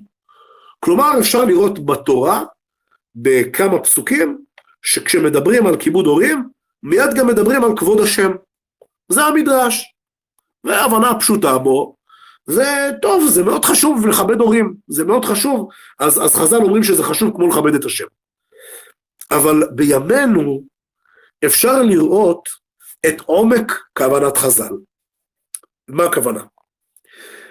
בימינו אפשר לראות כל מיני שיטות חדשות לניהול החברה, שהשיטות החדשות מנסות להנדס בצורה מלאכותית את האנושות, בכך שהם קודם כל מחקו בכוחניות ובברבריות כל שמץ לכבוד המקום, לאמונה באלוהים. אבל ממש מעט אחר כך הם מחקו, בין אם זה בכוונה, בין אם בלי כוונה, גם את כבוד אב האם. במובן הזה שנוצרו מהשיטות החדשות להנדס את האנושות, תופעות הרסניות שמעולם לא היו באנושות. תופעות עגומות כמו ניכור הורי, כמו התאבדות על רקע גירושין, כמו משפחות מפורקות כנורמה, כמו רווקות מאוחרת, כמו להט"ב. כל התופעות הללו של הנדוס החברה מחדש, במובן של הנדוס המשפחה מחדש, לפני כן קדם לזה הנדוס האמונה באלוהים מחדש. כלומר, לפני מחיקת הכבוד אב האם, הייתה מחיקה של כבוד המקום, ואני חושב שזה רמוז בדברי חז"ל, שמספרים לנו שהשווה הכתוב כבוד אב האם לכבוד המקום. בהמשך יש את חמש הדיברות, לא תרצח, לא תנאף, לא תגנוב, לא תענה בערכה את שקר, סליחה, ארבע. אמ, בעומק של הדברים, כל הדברים הללו, לא תרצח, לא תנאף, לא תגנוב, לא תענה עדות שקר, זה בעצם אותו חטא, אבל בדרגות שונות. מה הכוונה זה אותו חטא? זה בעצם התנועה שבה אתה לוקח דבר שהוא לא שלך, תוך טשטוש הגבולות בין האני לבין האחר, אבל טשטוש הגבולות הזה לא נובע מתוך טוב וחסד, אלא זה טשטוש הגבולות מתוך חמאס ומתוך רשע. פשוט בכל אחד מהאיסורים הללו זה נעשה ברמה אחרת שהולכת ומחריפה, הולכת ומקצינה. האיסור לא תנאף, אני רוצה טיפה להתעכב עליו. חז"ל אומרים מדרש מרתק, שעשיו הוא נמשל לחזיר, שהחזיר פושט את טלפיו, לומר, ראו, שאני טהור. כך עשיו היה צד נשים מתחת בעליהן. זה בדיוק המדרש. היום כתבתי על זה. בדיוק היום כתבתי על זה. בפוסט אה, האחרון? כן, בפוסט האחרון כתבתי על זה. אה, עוד לא קראתי את הפוסט האחרון. עוד לא- הפוסט לא- האחרון, אה, זה- האמת שזה משהו שכבר כתבתי בעבר, אבל הוספתי את זה רק במשפט, אה, על כך ש QAnon הוא בעצם אה, כמו החזיר.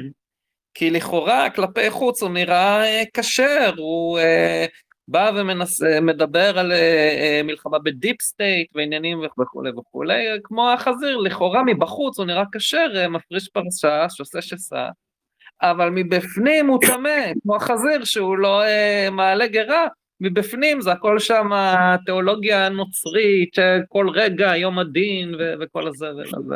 אז ממש אותו דבר, בעניין כשרות קונספירטיבית בוא נאמר. יפה, יפה בהחלט. אז אה, לפני שאני אמשיך את מה שרציתי להגיד, רק נשים לב בעצם מה חז"ל אומרים. אז חז"ל אומרים שבעצם עשיו הוא בעצם היה מתנהג כמו החזיר, במובן הזה שהוא היה מעמיד פנים של צדיק, של אדם מוסרי, אבל הוא בעצם טמא, במובן הזה שהוא היה צד נשים מתחת בעליהן. כלומר, עשיו היה מפתה נשים נשואות לנאוף איתו. זה ההרחבה שאני אה, רציתי שנתעכב עליה, לציווי לא תנאף. עכשיו, מה רציתי להגיד לכם במדרש הזה, שעשו היה מראה את עצמו כאילו הוא כשר, אבל הוא בעצם היה נואף עם נשים אה, נשואות, ובזה בעצם הוא חזיר. חז"ל, כך מסביר המהר"ל רבות, כל פעם שמדברים על איזושהי דמות קונקרטית, מסביר המהר"ל, חז"ל לא מתכוונים רק לאותו אדם, אלא חז"ל מדברים על המהות של אותה תרבות, על המהות של אותה אומה. הם מדברים ברמת האידאות, ברמה העקרונית, ועל פי זה הוא מסביר, והרבה, אה, חוץ מהמהר"ל, הרבה מחכמי ישראל הסבירו כך, שכשחז"ל מדברים על עשיו, הם מתכוונים לכל האומה שלו, לכל אדום, לכל תרבות מערב, לכל אירופה בעצם. ומה כל כך מעניין במדרש הזה, שמראה איך עשיו הוא פושט טלפיו ואומר אני טהור, אבל הוא בעצם צד נשים תחת בעליהם. אז uh, להבדיל אלף אלפי הבדלות בין המדרש לבין החיבור המחליא והדוחה של המומר האוטו-אנטישמי קרל מרקס, יימח שמו וזכרו. בספרו, בחוברתו, המניפסט הקומוניסטי, הוא כותב את הדבר המדהים הבא, שימו לב רבותיי, אני מצטט, אין דבר מגוחך מהזדעזעותם המוסרית המופלגת של בורגנינו בשל שיתוף הנשים הרשמי כביכול של הקומוניסטים. אין צורך לקומוניסטים להנהיג את שיתוף הנשים, הוא היה קיים כמעט תמיד. בורגנינו רואים תענוג גדול ביותר לעצמם לפתות איש איש את אשת רעהו. הנישואים הבורגניים הם למעשה שיתוף בנשים הנשואות. לכל היותר אפשר היה להאשים את הקומוניזם בכך שבמקום שיתוף נשים סמוי על דרך הצביעות, מבקשים הם להנהיג שיתוף נשים רשמי שמתוך גילוי לב. פשוט מדהים. חז"ל במדרש הזה מצביעים על כך שהתרבות האירופאית היא א', מבוססת על ניאוף כנורמה, היה צד נשים, עשיו צד נשים מתחת בעליהם, וחז"ל בנוסף לניאוף כנורמה, מדברים גם על מה? על הצביעות, שעשיו פושט, פושט טלפיו לומר אני טהור. ומה אומר לנו פה המומר האוטו-אנטישמי מרקס? הוא אומר לנו, אתם הבורגנים מזדעזעים מהרעיונות של הקומוניזם לשתף את הנשים, הרי הקומוניזם הוא היה שיתופי גם בנשים, כל הנשים הם של כולם. ואומר מרקס, מה זה הצביעות הזאתי? הרי כבר עכשיו אתם שותפים בנשים שלכם. אנחנו סך הכל רוצים לעשות את זה רשמי. ממה אתם עושים סיפור? ממה אתם כל כך מזדעזעים? זה כבר מה שקורה כך בדיוק כבר עכשיו, רק שאנחנו רוצים לתת לזה רשמיות, זה הכל. זה פשוט מדהים לראות בדברים של השונא ישראל המובהק הזה, בדיוק את מה שחז"ל לפני כמעט אלפיים שנה כתבו, באפיון המהותי של תרבות אדום, הצביעות והניאוף כממש מאפיין מובהק של התרבות הזאת. בהמשך יש את האיסור המפורסם, לא תרצח, ועליו יש שאלה מאוד מפורסמת, למה צריך לצוות על דבר שהוא מובן מאליו? הרי לכאורה כל התרבויות מסכימות לדבר הזה, זה דבר שהוא טאבו בתרבויות האנושיות. אז uh, בדבר הזה יש הרבה תשובות. ואני רוצה להגיד uh, תשובה אחת, שהיא, אני חושב, יסודית מאוד, גם מבחינה אקטואלית לימינו. כמו שהזכרתי מקודם, יש הבדל עצום בין דבר שנובע ממוסר אוטונומי, תרצו תאמרו מוסר קנטיאני, היגיון אנושי, נורמה חברתית, לבין דבר שנובע ממוסר הטרונומי, תורה מסיני, היגיון אלוהי. שההבדל הוא כך, הציווי האלוהי הוא נצחי, הוא יציב, הוא בלתי משתנה. אבל כשהערך הוא אנושי, הוא זמני, והוא יחסי, והוא נתון ללחצים אנושיים. אני אתן דוגמה לזה, שתמחיש את ההבדל בין הדברים, בין מוסר הטרונומי למוסר אוטונומי, בין תורה מסיני לבין ערכים אנושיים. הפלות, בפרשת שמות דיברנו על הפלות. אז מי שמתנגד לרצ... לרצח, כל רצח, מתוך ציווי אלוהי, מטבע הדברים הוא יתנגד בהכרח גם להפלות. אבל מי שמתנגד לרצח מתוך, מוס, מתוך מוסר אנושי, הוא עשוי להתלבט ואפילו לצדד בהפלות.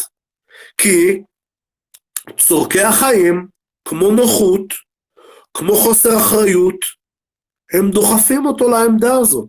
זה נוח לתמוך בהפלות. זה טוב. אפשר לחיות חיים מופקרים, חסרי אחריות. אה, אבל אתה מתנגד לרצח? אה, אוקיי, אז בוא פשוט נעשה הבחנה בין רצח של מי שכבר נולד לרצח של מי שעוד לא נולד. וכמו שאמרתי בפרשת שמות, הדברים מגיעים לאבסורד שבמדינות מסוימות בארצות הברית הפלה היא חוקית בלי שום סיבה גם בסוף חודש תשיעי עם צירים בחדר לידה. למה? כי בני אדם שם פשוט החליטו שרצח זה רק אחרי הלידה ולא תוך כדי הלידה.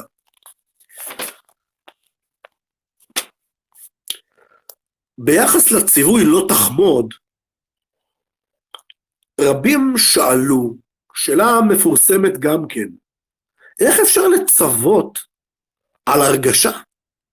כלומר, כל עוד אנחנו מדברים על משהו מעשי, אז מובן איך אפשר לצוות, אבל, אבל לחמוד זה, זה בלב, ואם זה בלב, איך אפשר לצוות מצווה שהיא על הרגש? רגש הוא ספונטני, הוא טבעי, אי אפשר לצוות על זה לכאורה. רבי אברהם אבן עזרא מציג את השאלה הזאת, ועונה עליה בדרך של משל. סליחה. הוא אומר, משל לכפרי, שראה שבת המלך מאוד יפה. אז בוודאי שאותו כפרי לא יחמוד אותה, למרות שהיא מאוד יפה. כי ברור לו שאין לו שום סיכוי שבעולם שבכלל תסתכל על הכיוון שלו, כי הוא כפרי פשוט, והיא בת של מלך, ולכן הוא בכלל לא רוצה אותה, הוא בכלל לא חומד אותה.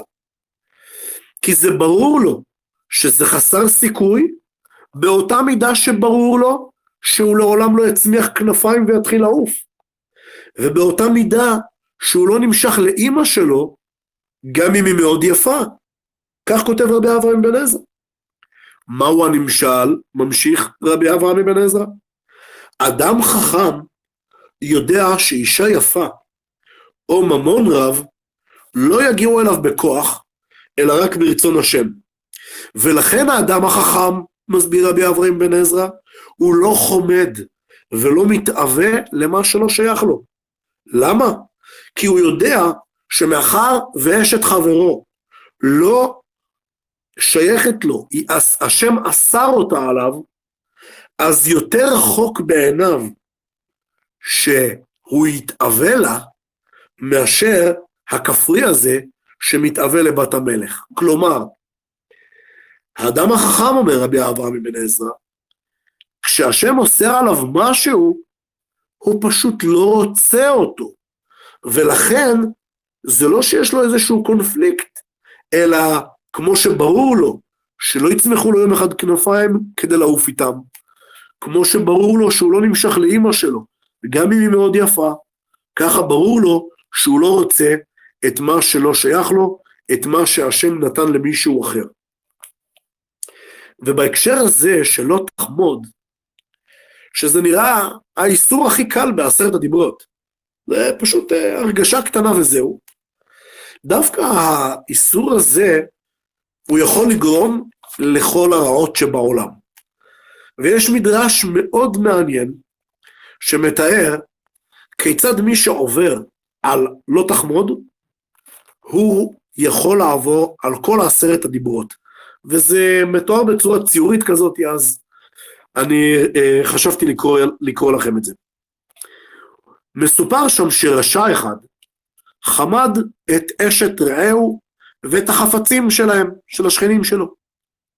יום שישי אחד, אותו רשע שומע שהשכן שלו אומר לאישה שלו שהוא יוצא למסחר. אז אותו רשע הולך בשבת ושובר את הקיר שביניהם, ובכך הוא עובר על שמור את יום השבת לקדשו. הוא רואה שם את אשתו, שאותה הוא חומד, והוא אונס אותה, ובזה הוא עובר על לא תנאף. אחר, תוך כדי זה הוא גם גונב את החפצים שלהם שהוא רצה, ובזה הוא עובר על לא תגנוב. ותוך כדי זה, כשאותה שכנה שלו צועקת נגדו, הוא הורג אותה, ובזה הוא עובר על לא תרצח. וכשההורים שלו, של אותו רשע, שומעים על הדבר הזה, הם צועקים עליו, מוכיחים אותו, אז הוא מכה אותם שישתקו, וכך הוא עובר על כבד את אביך ואת אמך. ואחר כך שחוזר השכן שלו מאותו מסחר, והוא רואה שהדברים שלו אצל אותו רשע, אז הרשע הזה סוחר עד שקר, רשע כמוהו, שיעיד ביחד איתו שהחפצים האלה שייכים לו בכלל. וכך הוא עובר על לא תענה ברעך את שקר. וכשחושדים בו שהוא הפושע המסתורי שעשה את כל הזוועות הללו, הוא נשבע שהוא חף מפשע, ובזה הוא עובר על לא תישא את שם אלוהיך לשווא. אבל כשבסוף מתגלה האמת, ורוצים להעניש אותו על כל מה שהוא עשה, הוא מיד מתחבר לגויים עובדי אלילים, כדי שיצילו אותו מעונש, ובזה הוא עובר על אנוכי אדוני אלוהיך. וכדי שהם לא יפקפקו בו שזאת רק הצגה, משם ואילך הוא נעשה אדוק בעבודה זרה, ועובר על לא יהיה לך אלוהים אחרים על פניי.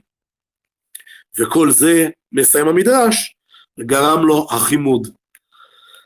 אז uh, יש פה uh, תיאור, אני חושב, uh, מאוד ציורי, על איך לא תחמוד, שהוא לכאורה הכי קטן, אבל הוא בלב, והוא משפיע על כל החשיבה של האדם, עלול לגרור אותו לכל הזוועות הכי גרועות.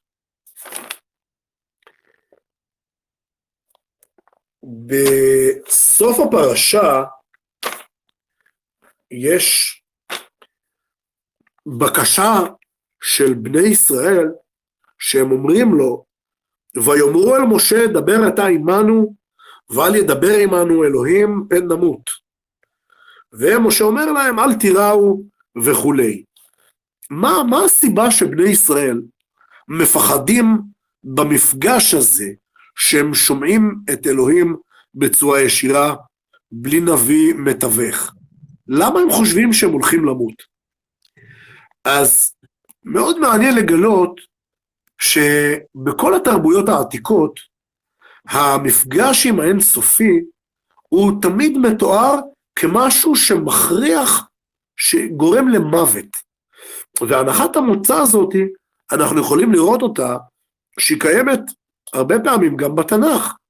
גם במקרה שלנו, עוד מקרה מפורסם בהורים של שמשון, שפוגשים את המלאך, ואז אבא של שמשון אומר, ראינו אלוהים ונמות, ותמיד המלאך או הנביא או השם מסביר שזה לא ככה.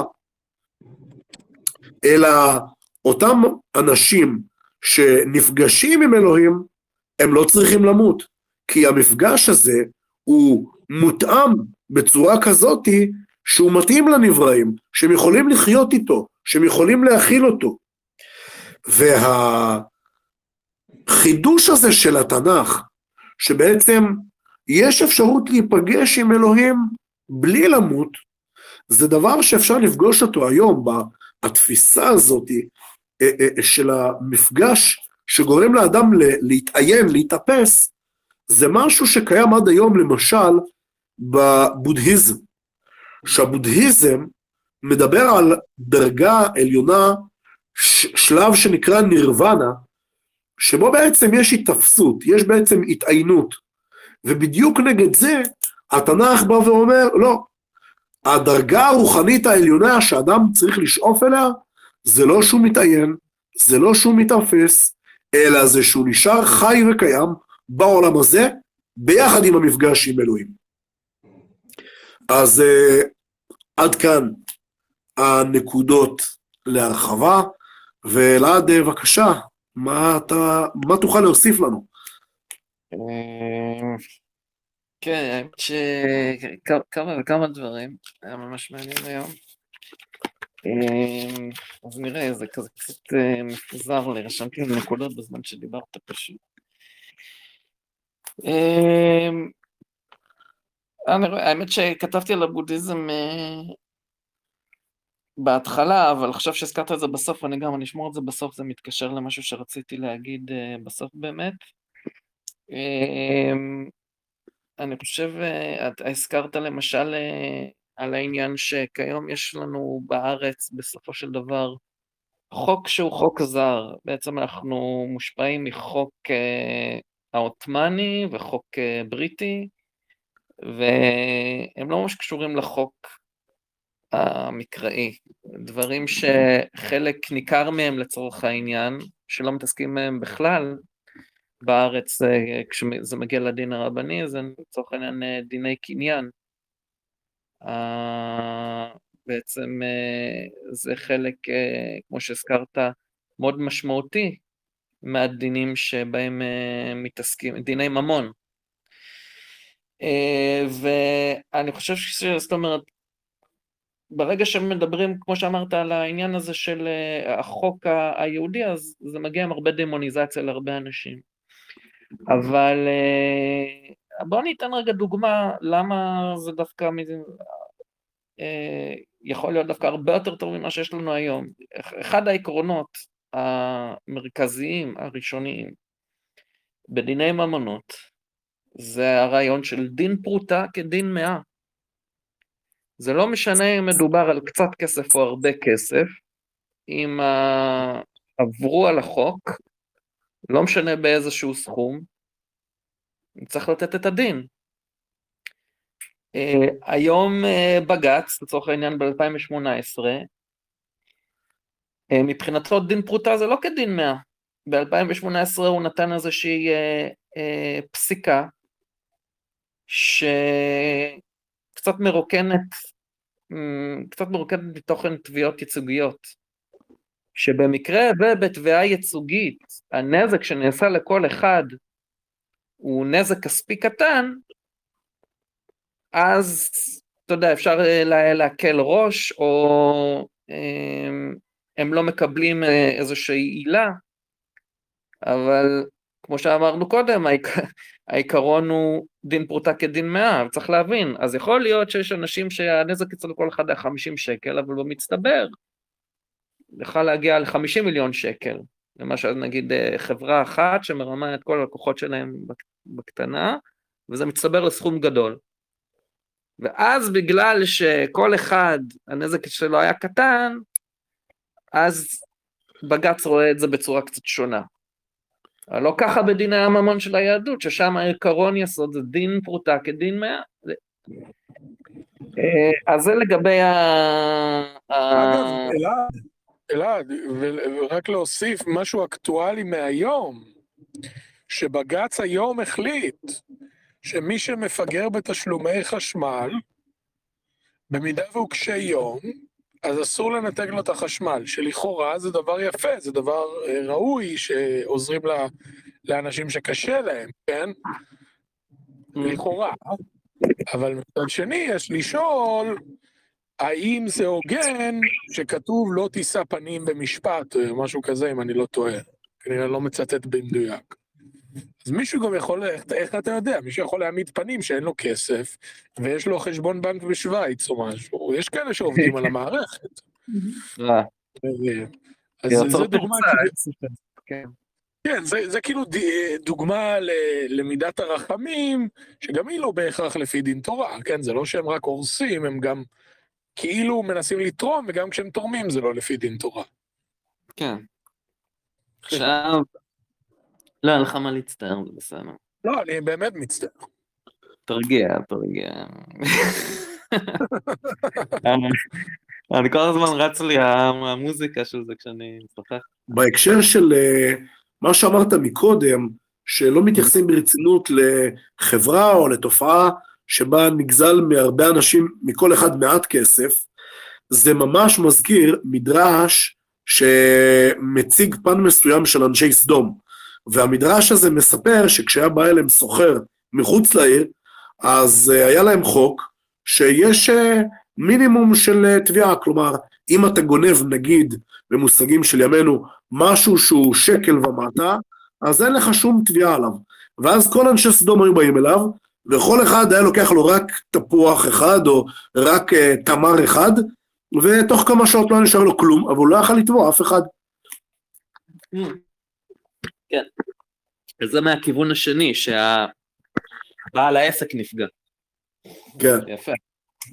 אה, אז זה לגבי זה. עכשיו לגבי אה, שאמרת שלמה, המדרש, למה בעצם ציפורה לא באה עם אה, משה למצרים, ואני מעריך שכולנו תהינו במהלך הפרשות האחרונות, שמנו לב לזה, אני צוחק, אבל אה, האמת שכן, אני באמת אה, עכשיו, כשאתה אומר את זה, שמים לב שהיא לא הייתה שמה. ואמרת שזה כי העניין של המלחמה והקרב הוא לא היה עניין של אה, נשים. בניגוד לצורך העניין מה שהתפיסה היותר פרוגרסיבית מנסה להכניס היום בצבא, אבל אני רוצה להגיד שגם בעניין, גם אצל המצרים, התפקידים של אה, נשים וגברים היו אה, לא פעם, אה, זאת אומרת, גם מעורבבים, אבל לא פעם גם כן ממש הפוכים. אני יכול להגיד שאפילו הרודטוס, ההיסטוריון היווני, כשהוא הגיע למצרים ותיעד מה קורה שם, הוא בעצמו הופתע לראות כמה אנשים יותר עסוקות בעבודה ומלאכה והרבה גברים נשארים בעצם בבית. הוא אפילו אמר, אם אני אצטט אותו בערך, שהם המצרים הפכו את הרבה מהסדרים הרגילים בעולם.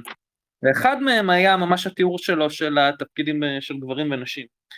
ונשים גם, אה, זאת אומרת, סך הכל היו להם את כל, כמעט פחות או יותר את כל הזכויות שהיו לגברים, הם יכלו גם כן להיות פרעוניות, אבל זה לא היה קורה הרבה, שזה מזכיר לי תופעה שניתן לראות אותה בשוודיה היום, שהיא מוכיחה משהו נורא מעניין. שוודיה, יחסית לכל שאר המדינות, הלכה הכי רחוק, בוא נאמר, כמו מצרים של אז, שוודיה היא היום, בלהנדס אה, את החברה בצורה שלא תתייחס בכלל להבדלים בין גברים לנשים, תנטרל את כל ה... את כל ה... אה, אה, כביכול דעות הקדומות המגדריות. ומה קרה בפועל? בפועל שוודיה, בניגוד לכל שאר העולם, דווקא גברים ונשים הולכ, הולכים כל אחד לתפקידים יותר סטריאוטיפיים ברמה גבוהה יותר ככל שהם יותר ניסו למנוע את זה. למנוע את זה חברתית, או למנוע את השיפוטיות החברתית. אז יותר נשים הולכות להיות אחיות, ויותר גברים הולכים להיות מהנדסים, למרות זאת ואפילו בעקבות זאת. ואולי פה דווקא אפשר לומר אולי מהכיוון של שוודיה, אם אתה באמת מניח לאנשים לעשות את הבחירות שלהם בלי שום דעה קדומה, הם הולכים על מה שיותר טבעי להם. זה מעניין. אני קיבלתי הרגע התראה מהפלג השוודי שתפסיק. אני, כן, כן, של, מצ, של מצנקש, כן. אנחנו יודעים טוב מאוד למה הכוונה בשוודי שם.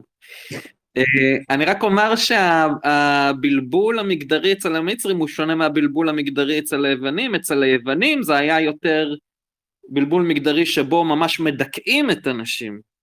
הם בבית ואסור להם לצאת.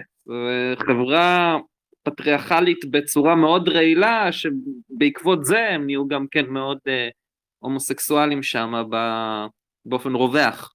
זאת אומרת, היה שם, זה היה, היא הייתה כבר חברה מיזוגנית מאוד. היהדות לא, כן, לא הלכה לא לשם ולא לשם. רק להראות את הבלבולים השונים של האומות השונות מסביב ליהודים, כל מיני תקופות. עכשיו ציפורה, אם כבר הזכרתי אותה, יש לה שם מאוד מעניין, אם אני חוזר לדרוזים שהזכרתי אז בזמנו.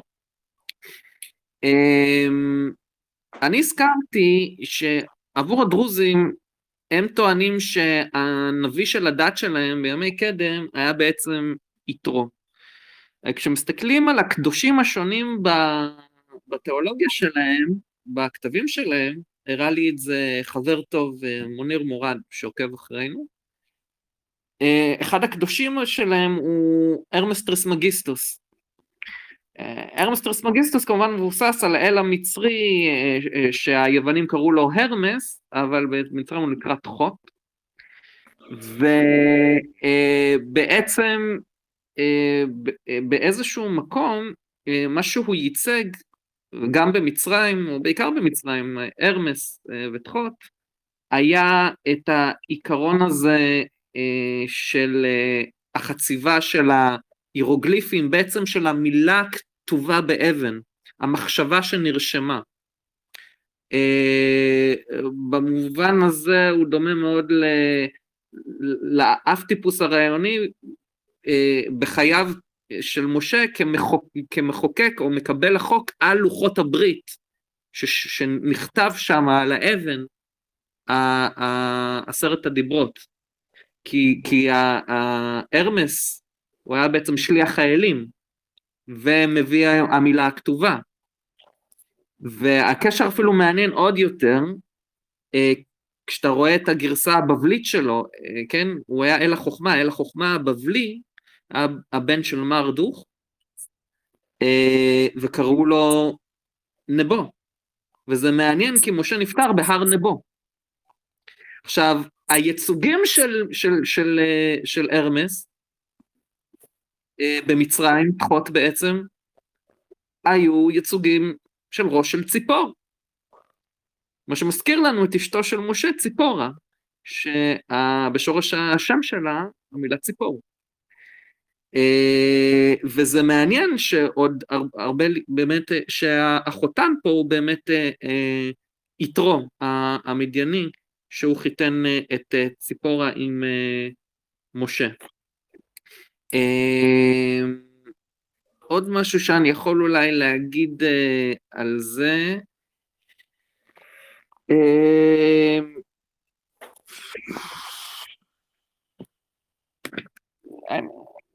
טוב, פה אני חושב שזה... אין לי יותר מה להגיד על ציפור. אני יודע שמישהו פעם אמר לי משהו על זה שציפור גם יש לזה איזושהי משמעות מצרית, אבל אני לא, לא זוכר ולא גם ממש מצאתי. אה, אבל בסדר. אה, יש את העניין... יש קשר אה, בין ציפורה לחנות הקוסמטיקה, רשת הקוסמטיקה ההיי-הנד, ספורה באמריקה, שהיא מאוד טרנדית, אצל נשים לבנות אה, שמאלניות לרוב, אני מניח. בנוסף, הרמס זה בית אופנה. זאת אומרת, זה מעניין שכל ה... כל עולם היופי היום במערב אוהב מאוד את, ה... את הסימבוליקה המאוד אה, אלילית, אה, קדם אה, מקראית כזו. אה, לא, אוהב סימבוליקה באופן אה, כללי שאלילית, אה, אתה יודע, משתמשים במלא מלא שמות של כל מיני אה, אלים, במיוחד אה, מהעולם הקלאסי. אה, אז אה, אני אגיד ככה אה, לגבי ההתגלות, זה מעניין. אז קודם כל, ההתגלות, אה, תקן אותי אם אני טועה ממה שאני זוכר, היא קורית ממש אה, בשקט. כלומר, כשיש את ההתגלות, השיא שלה הוא בעצם שיא שבו יש שקט. אה, יש את הדברים שחוזים בהם עם ישראל, כל מיני חזיונות תיאופניות, אם לא תשע האש, דברים אחרים, אבל מבחינת מה שהם שומעים זה איזשהו שקט מוחלט כזה, משהו שקצת אולי מזכיר את ההתגלות אה, של כל דממה דקה. כן, אה, כן, שבעצם מציג את אותו עיקרון שיש לנו גם כן פה, כן, נכון. ועכשיו זה מזכיר לי איזשהו ציטוט של אה, ניטשה מזרטוסטרה שהוא נורא יפה לדעתי, שהוא אומר, הציטוט הולך, ואז דובר על היישוב אה. בלחישה, המילים שבכל דממה דקה, הלא הן המביאות סערה. מחשבות הבאות על רגלי יונים הן המנחות את העולם. ואני חושב שמה שמדהים בזה זה שיש כאן את המימד של ההתגלות הזה בשקט, שבניגוד לחברה המצרית, אה, שמה הייצוגים והפולחנים וההתגלויות של האל היו אה, בדרך, אה, זאת אומרת, הם גושרו על ידי ארכיטקטורה מפלצתית ענקית, עם דברים שהעמיסו על החושים, שזה אחד ה, בעצם אה, הסימנים של דקדנס, של תרבות, זה שבאמת היא זקוקה לאיזה שהם גירויים חיצונ, חיצוניים וחושניים מאוד מאוד אה, מסיביים וחזקים, כדי לגרות את החושים, כי החושים כבר הם חלשים. דווקא ההתגלות החזקה הגדולה מגיעה, אנחנו רואים דווקא מהכיוון השני, מה- מאנשים שהם יכולים, הם כל כך רגישים, שהדממה הזאת היא, היא, יש בה יותר התגלות מהאופנים שבה ייצגו את כל המונומנטים לאל רע ועמון ואחרים. אמ, זה מתקשר בעיניי גם כן לשם אהיה אשר יהיה, שכשיודעי ו"ה מתגלה למשה, הוא אומר לו, מי אתה? אז הוא אומר לו, אהיה אשר יהיה. שבעיניי, מה שמדהים בזה, כאילו משה אומר, מה... כן, כמו כל שאר האלים במצרים, כל אחד היה לו ראש של איזו חיה אחרת, או ראש של איזושהי מהות אחרת, איזה רעיון, עיקרון אחר. הוא אומר, מה העיקרון שלך? הוא אומר לו, יהיה אשר יהיה. אתה לא יכול להלביש עליי שום עיקרון. ש... אתה לא יכול להלביש עליי שום פואנטה. זה כמו אתה, השם שלך משה. אם יש לך, אם יש לך אה, אה, אה, אה, את השם משה אצל מצרים, כמו אמן מסס, או תחות מסס, אה, או רעם ססס, רע- כן, אה, ה- ה- מי שנולד לרע, מי שנולד ל- לתחות, מי שנולד לעמון. אתה משה, אתה מי שנולד, אין כלום, אין פועל. גם אני אהיה אשר יהיה. זה עיקרון שהיה כל כך קשה לעולם העתיק לתפוס. הם היו, ואגב, גם אנחנו היום, אם אנחנו מסתכלים על תרבות הזוהר והכוכבים, ואפילו תרבות הבישול שבעצמה מייצרת איזה שהם כוכבים, וזה מה- זה תופעה אנושית, זו תופעה אנושית והיהדות שוברת אותה. עכשיו, אמר, אמרת קודם אה, חוכמה בגויים תאמין, אה, תורה בגויים לא, אז פה הייתי אומר באמת גם יכול להיכנס ממש הבודהיזם שאני אזכיר אותו שוב עוד מעט. מדיטציה בעיניי זה חוכמה בגויים. מדיטציה זה משהו ששווה לאנשים להתנסות בו בעיניי. זה משהו שבאמת יש בו הרבה צדדים חיוביים.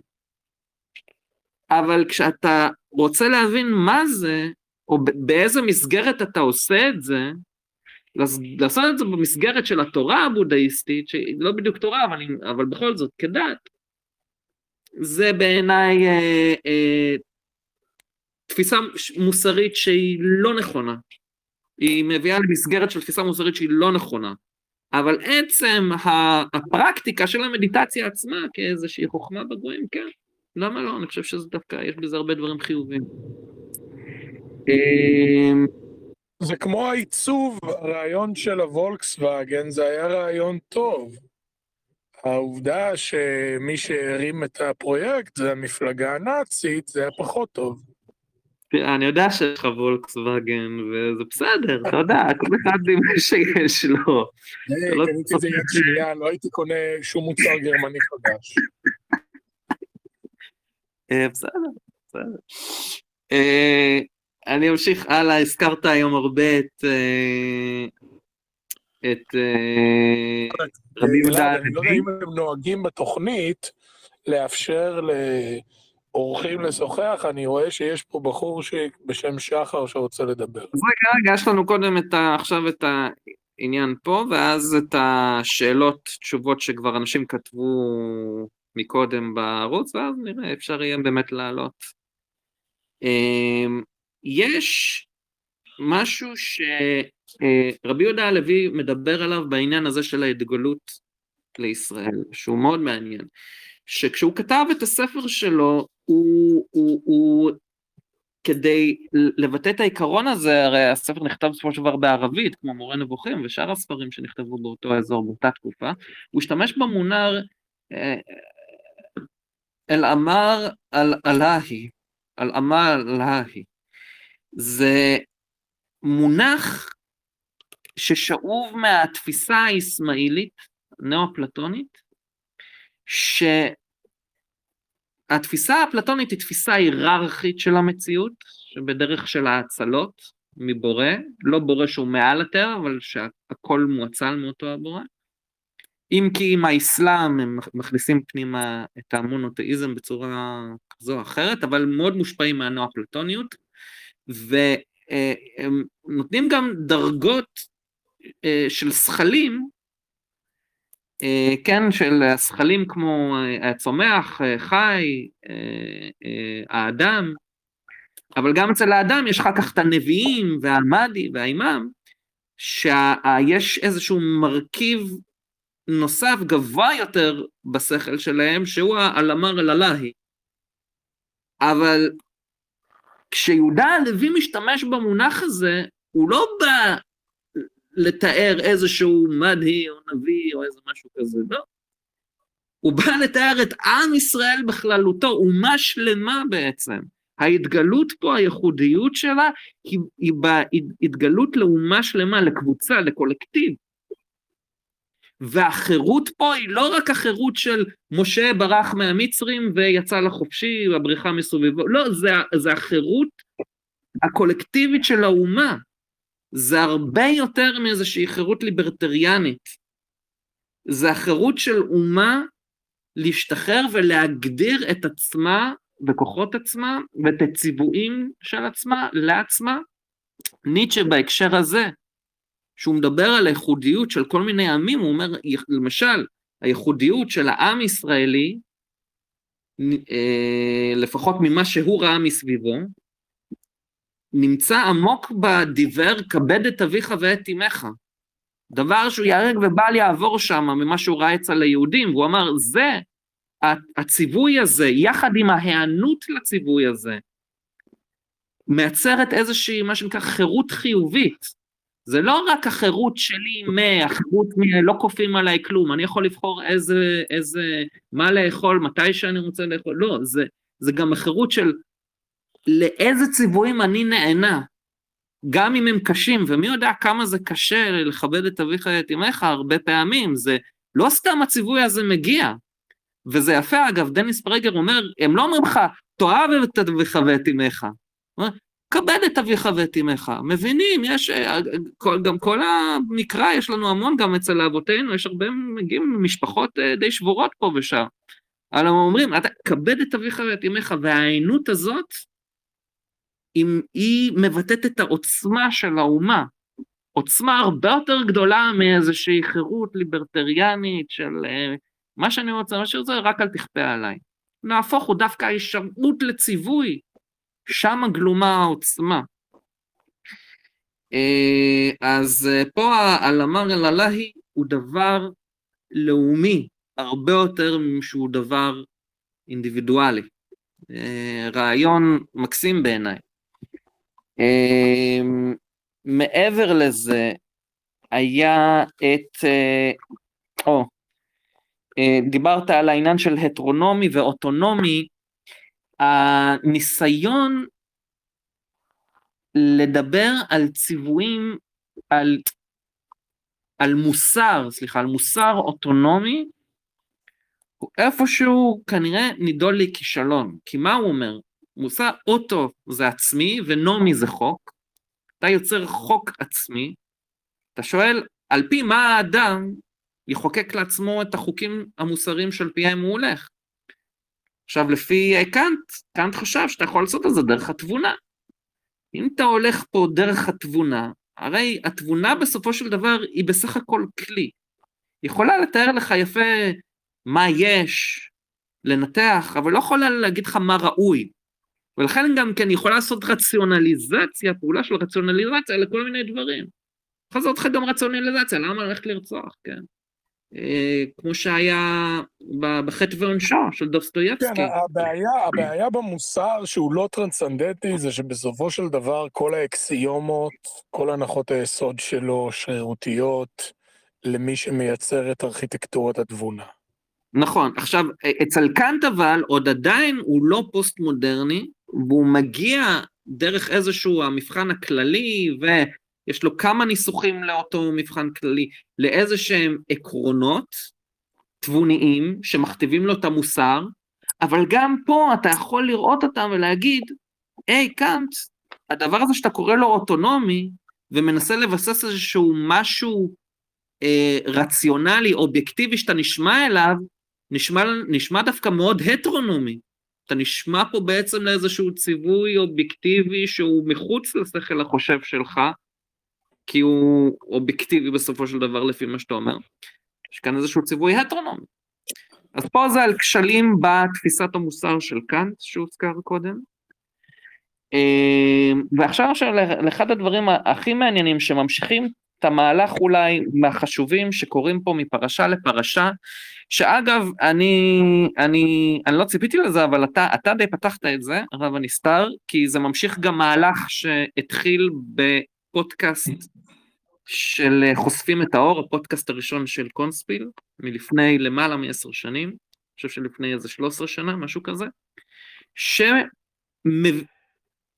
שמנתח את האלילות המצרית, את האלילות של סט ושל הורוס, ומסוגל לראות איך נתפסים הרעיונות האלה, מה שהאלים האלה מייצגים, משני צידי המתרס, מהצד של היהודים ומהצד של המצרים, שעבור המצרים, סט זה האל הכי נוראי שיכול להיות, והוא בעצם אה, משוייך ליהודים, הוא ממש קשור ליהודים כל הזמן הזה.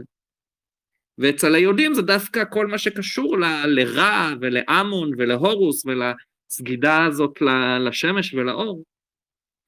אז יש אה, משהו מאוד מעניין, אה, לא, האמת שאני לא זוכר, נראה לי הסגר, הזכרת עכשיו את סט בפרשה הזאת, נכון? היום לא. אה, אה הזכרתי, לא, כן אמרתי ש... אה, הזכרתי את רע ואת הורוס, לא את סט, את רע ואת הורוס. אה, אוקיי, אוקיי, אז יפה. אז אני רוצה לגשת לזה עכשיו ממקום של פחות או יותר איפה שאתה אתה סיימת. אמ, אני אזכיר את הדיבר שהוא בעיניי הכי מעניין פה. אנוכי אדוני אלוהיך. שאתה אמרת אנוכי, זה אומר, אלוהים הוא לא רק איזשהו כוח טבעי שפועל כמו איזושהי מכונה, איזשהו, הוא לא רק איזשהו סדר קוסמי טבעי של העולם, של הקיום, הוא גם כן תודעה, הוא גם כן אנוכי. מה זה אנוכי? אנוכי זה אומר בעצם הוא גם תודעה. ואם הוא תודעה אז גם כן יש לו את המימד של השגחה. שכן, השאלה שעולה פה זה האם התודעה האנושית היא באמת תופעה שרירותית, ייחודית לאדם, שאין לה קשר ביסוד המציאות, או שהיא משהו שנמצא ביסוד המציאות ולכן יש אותו גם לאדם. ופה נכנס העניין הזה של סט. כיוון שאצל המצרים התפיסה של העולם היא בסופו של דבר, היא תפיסה של סדר קוסמי סטטי. יש כמובן תהליכים שמערערים את הסדר הסטטי הזה, שהם בעצם דברים כמו המוות והתקלות, אבל הם נמצאים בתוך איזושהי מסגרת סטטית וחוזרת של הדברים אה, כל הזמן, והם גם משקפים, הסדר הקוסמי הזה מש, משקף סדר טבעי, היררכי וטבעי בחברה, סדר חברתי טבעי. עכשיו, מבחינתם, איך שהם תיארו את ה, בעצם את העקרונות הראשוניים, הטבעיים של הסדר הקוסמי, הם תיארו אותם בתור הנטרו. יכול להיות שהמילה nature מגיעה מהנטר הזה, הם תראו את זה נטרו, והיו כל מיני, אתה רואה לך למשל את הנטר של, של מה"ט. מה"ט זה הנטר של כל הצדק אה, והסדר בעולם, כל עקרון הסדר בעולם. היה לך את הנטר של העולם התחתון, של עולם המתים, של בהתקלות. היה לך את הנטר של יוצג על ידי סט. סט היה נטר, אבל סט היה נטר מעניין אצל המצרים. סט היה הנטר שלעומתי לכל שאר הנטרים. הנטר שמבתר את הורוס לחתיכות, הנטר שמפזר ויוצר כאוס בדברים. בעצם הנטר שיוצא כנגד כל שאר הכוחות הטבע, זה בעצם הנטר של התודעה, תפיסה עצמית, מודעות. איפשהו הדבר הזה של מודעות עצמית, של תודעה, שכמו שאלוהים אומר, אנוכי, אנודע אלוהיך, אז גם התודעה האנושית יש בה, כן, כמו משהו בסגנון של הבצלם, אלוהים, מימד שהוא מעל הטבע באיזשהו מקום. עם התודעה אפשר לעשות את ההבחנות שמעל הטבע. ועבור המצרים זה החטא הקדמון, שיצר את הכאוס בסדר הקוסמי של העולם, שמוותר את הורוס לחתיכות ומפזר אותו בכל העולם, ויוצר את הבלבול, ויוצר את ההבחנות לצורך העניין בין נשים לגברים, שכמו שאפילו הרודיטוס אמר על, אה, על המצרים, הבחנות מוזרות שהיו להם, לא היה להם הבחנות אפילו אה, בין אה, עמים שונים, בין אנשים זרים אולי הם התייחסו אליהם אחרת, אבל מי שהיה מקבל את האזרחות היה ככל אזרח במצרים, אז לא היה להם שום הבחנות כאלה. אה, סט, שההבחנה הראשונית, גם לפי קאנט, בפילוסופיה של קאנט, היא ההבחנה שנוצרת אה, מתוך המודעות עצמי, מתוך התודעה העצמית, התודעה, העצמיות, היא ההבחנה הראשונית שממנה אתה יכול להתחיל לייצר את כל שאר ההבחנות של אובייקטים שונים בעולם, עצמים שונים בעולם, דברים, זה מתחיל אבל מההבחנה של העצמי מול העולם. אבל כשאתה עושה את ההבחנה הזאת עבור המצרים זה יוצר איזשהו ניכור מהסדר הקוסמי של הדברים. ניכור שמתבטא גם ביום השבת לקודשו. כי אם כל יום הוא יום מעשה של אין לך את היום השבת שהוא יום מנוחה, אלא כל הזמן יש לך רצף של עשייה, אז הכל ממשיך בצורה כמו המכונה, כמו הסדר הזה. אבל כשיש לך את היום השביעי שמוותר את השבוע ליחידה אחת, כמו שסט מבטר את הסדר הטבעי של המצרים, אז בעצם, אה, שוב פעם, אני מקשר את זה לעניין הזה של התודעה, של המודעות בעצם. וזה בגלל שאצל המצרים יש סדר קוסמי, והתודעה, ובעצם סט, עושה כאוס בתוך הסדר הקוסמי, ואצל היהודים העולם הוא בעצם אנטרופיה, הוא תוהו ובוהו, והתודעה ואלוהים עושים סדר בתוך התוהו ובוהו, סדר מתוך כאוס בעצם, זה הפוך לגמרי, תפיסה הפוכה לגמרי. מעבר לזה, אתה יכול לראות את העיקרון הזה של סט, הוא ניסו, לה, אה, אה, אה, זאת אומרת, הוא היה כמובן האל הראשי אצל החיקסוס, שכנראה מזהים אותו עם העברים שהיו במצרים בתקופת העבדות, אבל אחר כך, כן, כשהמצרים השתל, השתלטו חזרה והפכו אותו לאל המרושע שעושה את כל הכאוס והכל, היה שיקום של התדמית שלו בש... בשושלת ה-19 וה-20, שבדיוק שמה, אה, על התקופה הזאת מדבר אה, פפירוס האריס א', אה, כשלאחר אה, מות תאוסרת עולה לשלטון ירסו, שהיה אה, פקיד מאוד גבוה במלכותו של הפרעה, שים לב לשם, הפרעה סטי השני, באזור אבריס, איפה שהיה בעצם ה... אה, אה, עיר הבירה של החיקסוס, בניגוד לצורך העניין אה, פירה אמסס או אליופולוס או מקומות אחרים שהיו הבירה של המצרים. אוטבאי, והחוקר ישראל קנולר מזהה את האירסו הזה שהוא לקח איתו את הכנענים שהיו שם באזור והוא עצמו היה כנראה שסו מקבוצת השסו יאו הכנענים בשם שלהם יש את השם של יהו, שסו יהו, שהמצרים לא אהבו אותם, נלחמו בהם הרבה.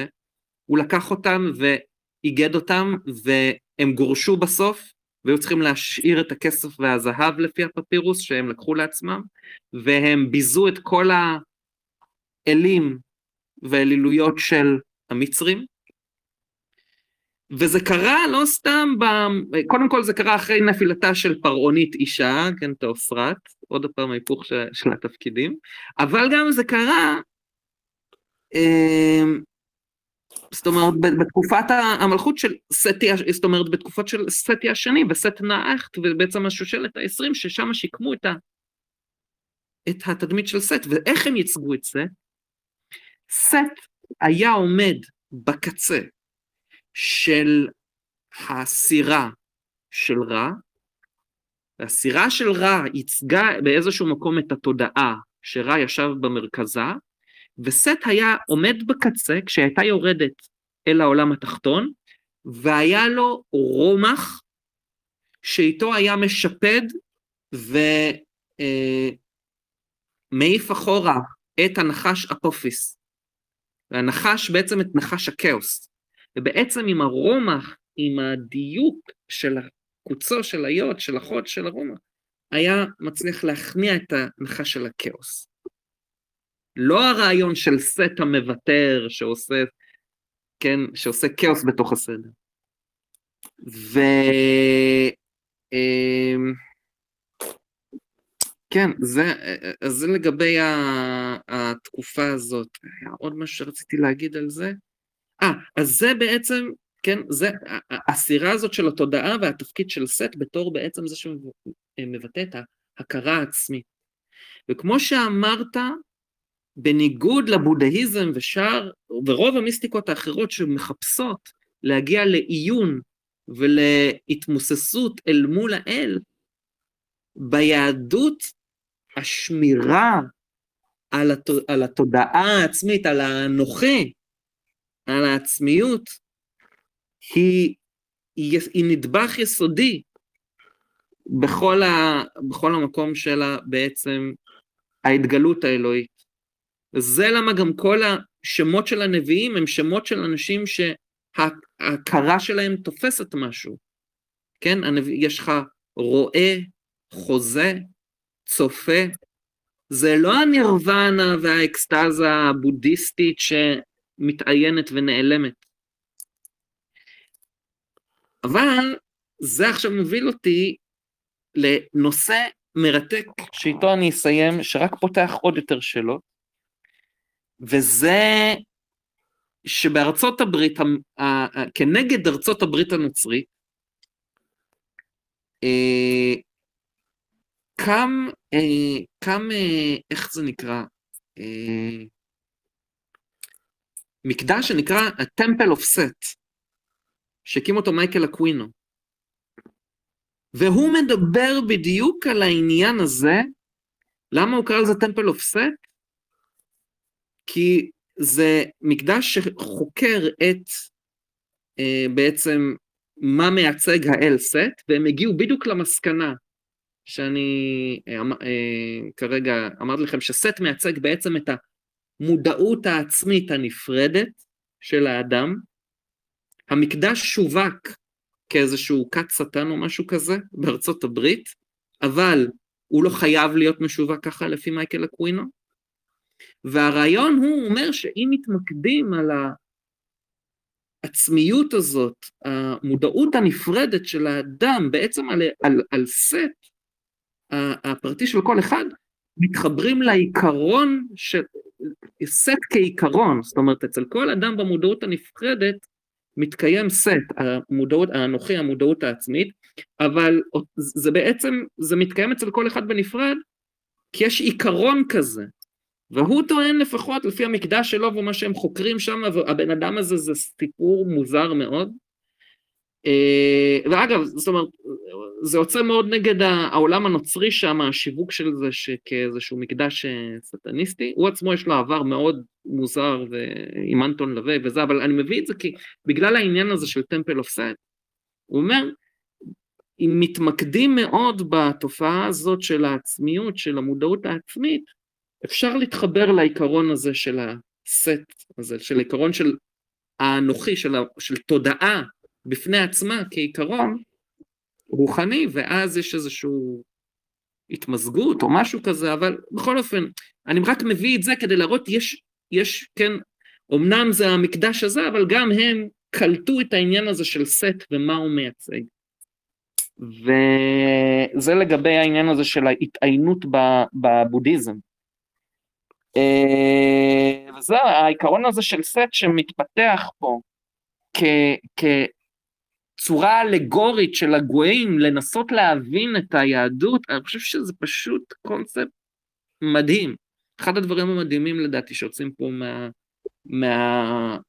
מהפרשות שבוע האלה, בגלל שאני חושב שזה חידוש ענק בהמון תחומים.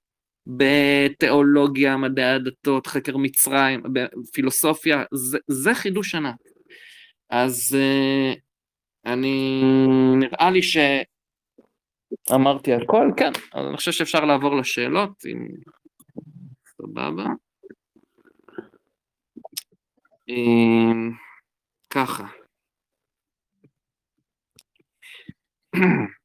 אשר, וארא פסוק ג' ואירע אל אברהם אל יצחק אל יעקב באל שדי ושמי יודי ו"ה לא נודעתי להם, נכון? זה מה שאמרנו קודם, על אה, באיזה שם אלוהים התגלה למשה בפעם הראשונה, לעומת איך הוא התגלה לאבות, ושיכול להיות לזה התכוון יתרו כשהוא דיבר על אה, יודי ו"ה, לגבי השם. אה, שחר, אפשר לשאול למה אנשים בארץ לא מציפים את רעיון המשפט היהודי, את רעיון הסנהדרין להחזרת הסדר המשפטי במדינת ישראל ועם תקווה החזרת הסדר המשפטי בעולם שירצה לחקות אותנו. למי שמכיר, לא בכדי זה מזכיר לאנשים את ה-common law, וזה דבר uh, ממש יפה מה ששחר אומר. Uh, במקרה קליינבאום ואני דיברנו על זה בתוכניות uh, התקף לב, ממש על העניין הזה. אה, ואם מישהו בכלל ירצה להוסיף, אה, לענות לו. לא הבנתי את השאלה.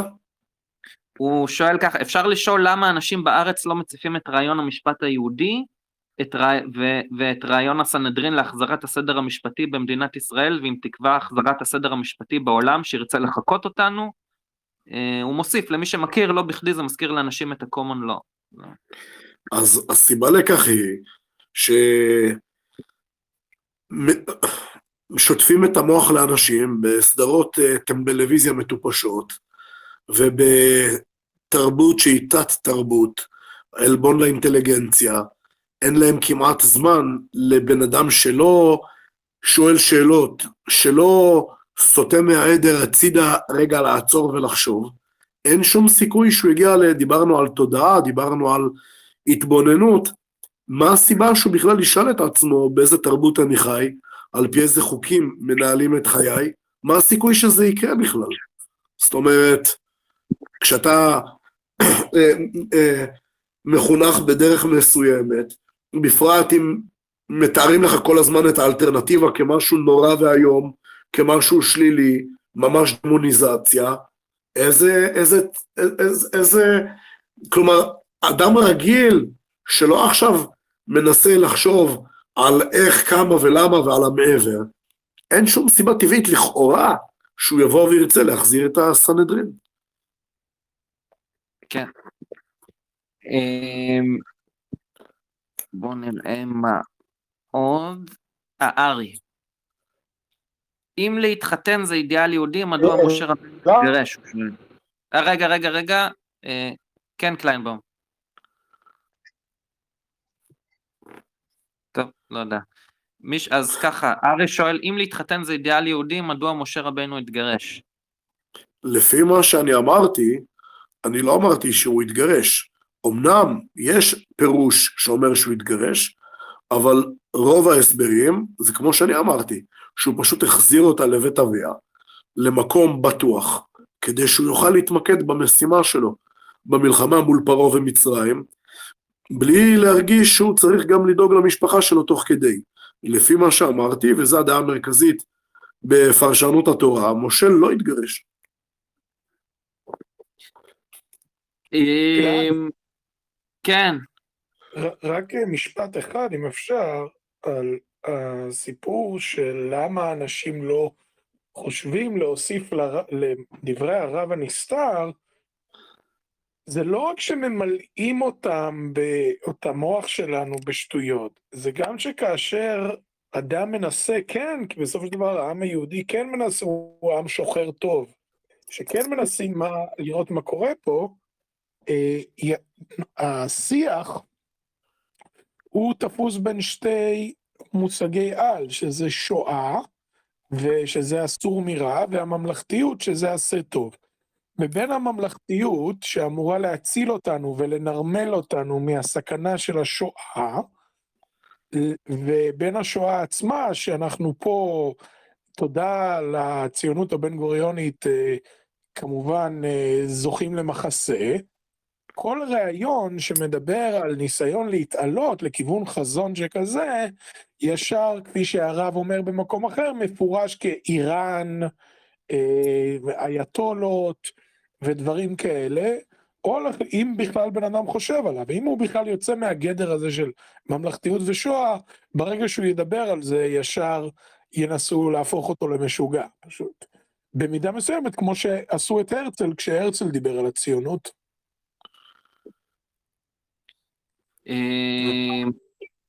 אז ככה, אני ממשיך לשאלה הבאה של ארי, מדוע כנגד הרפורמים יוצאים למלחמה ואילו את החילונים מנסים לקרב בדרכי נועם? שאלה חשובה, ואני אני, אולי אני רק משפט אחד, כי אה, אה, למרות שאני אני, אני, אני לא, בוא נאמר זה לא במאה אחוז, אבל פחות או יותר, כי הרפורמים כבר יצקו את התוכן שלהם ליהדות והם נעולים עליו, והחילונים אה, ממש לא, הם לגמרי פתוחים, ואגב, הרבה מהחילונים הרבה יותר קרובים ליהדות ממה שמנסים להציג. ממש ככה, כלומר, ביהדות יש הבחנה תמיד בין אדם שעושה משהו מתוך, זה נקרא לתיאבון, לבין אדם שעושה להכעיס.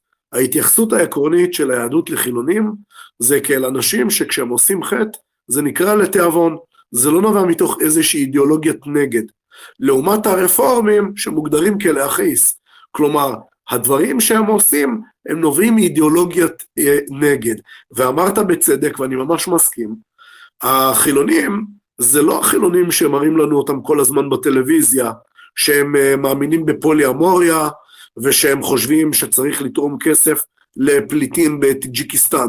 רוב החילונים בארץ הם אנשים שיש להם קשר מהרבה וממעט למסורת שלהם, ולא רק ביום כיפור, אלא בהרבה מאוד דברים, יש להם המון ערכים יהודים שמאוד חשובים להם.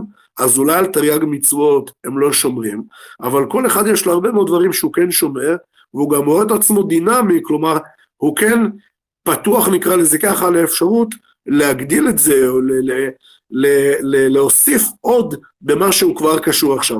הרפורמים, כמו שאמרת לעומת זאת, הם נעולים על יחס אחר לגמרי ליהדות. אצלם אין שום תהליך כזה, אין שום קשר כזה, אין שום ערכים יהודיים שהם קשורים אליהם, אלא הם פשוט מנסים לעשות אה, מה שהנצרות הפרוטסטנטית עשתה לקתוליות, לקתוליות הם מנסים לעשות כך ליהדות. ולכן היחס אליהם הוא אחר. היה פעם רב חשוב ששכחתי עכשיו את שמו, שהוא אמר, ההבדל בין היחס לחילונים ליחס לרפורמים זה כמו היחס בין מישהו שלקח משהו מהמכולת בלי לשלם לבין מישהו שיש לו בבית מפעל לזיוף דולרים. אין מה להשוות בכלל. כן, ואני רק על הנקודה הזאת, נורא חשוב מה שאמרת על איך, שמנס, איך שמציגים חילונים ב... אה, בתקשורת בעצם, בהנדסת התודעה זה נורא מעניין כי כאילו אנחנו יודעים איך הם מציגים אה, דתיים ומסורתיים כמשהו מאוד רע, אבל לגבי חילונים, שהם לא, ה...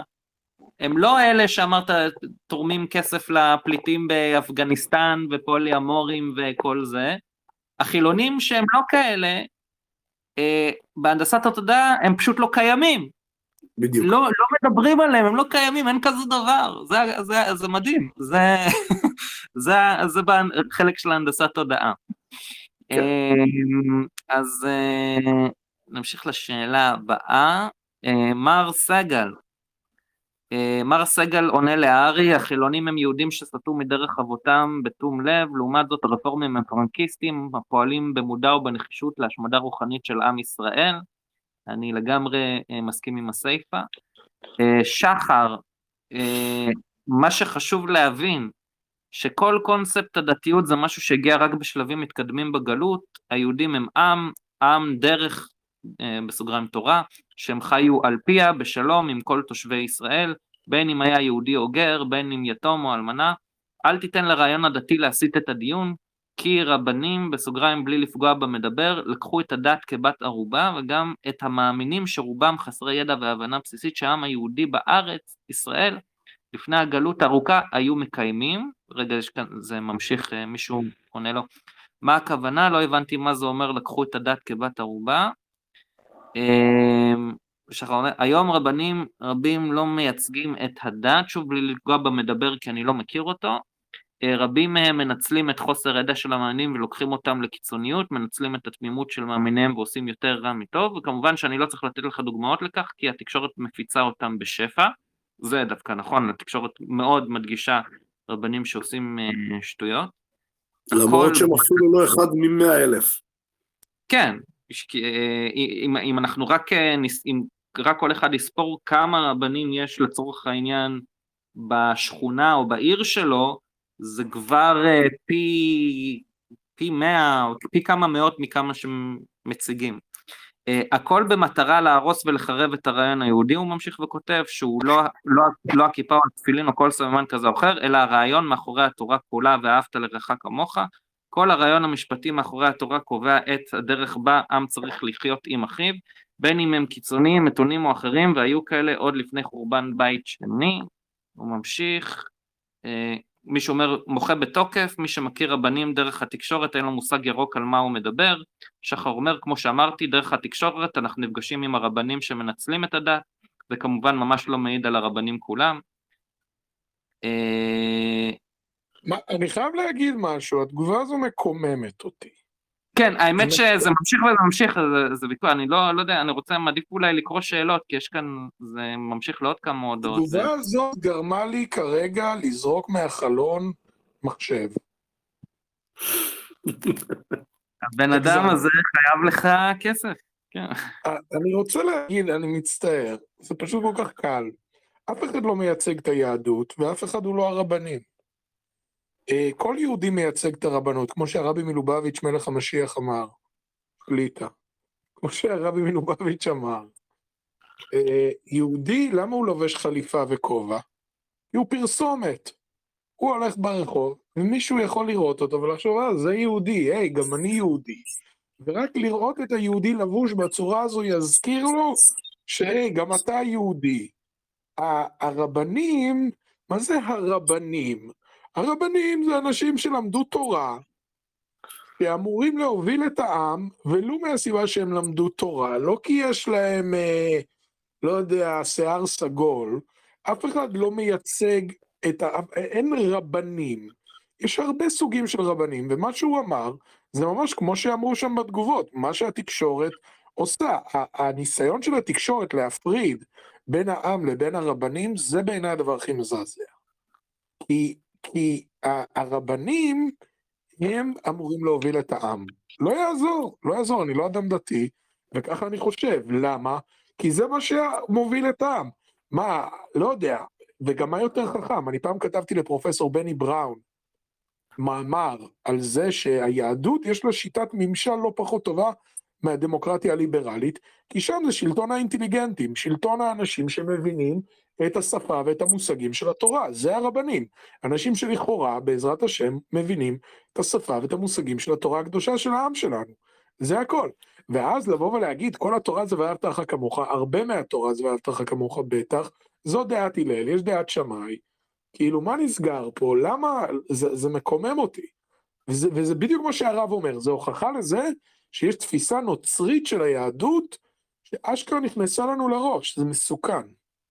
זה לא אומר שאין רבנים שהם לא בסדר, ברור שיש, אבל, אבל, אבל, סליחה, כאילו, אני לא מבין, אני לא מבין, לבוא ולהגיד הרבנים, מה זה הדבר הזה? כן, אמ, טוב, אני, אז בכל אופן... אני הולך לקחת את המחשב שלי מבחוץ. בסדר, אני בכל אופן דיונים וזה, אז שלא נסתה, אני רוצה אה, בעיקר להתמקד בשאלות, אבל הדיונים הם שם בינם לבין עצמם, בסדר. אמ, אז אני עובר לשאלה הבאה. שאלה הבאה, אה, אה הודעה שאני שמתי ציור יפה, אה, ציור מ-1607 על הפגישה של משה ויתרו, בסגנון ברוק.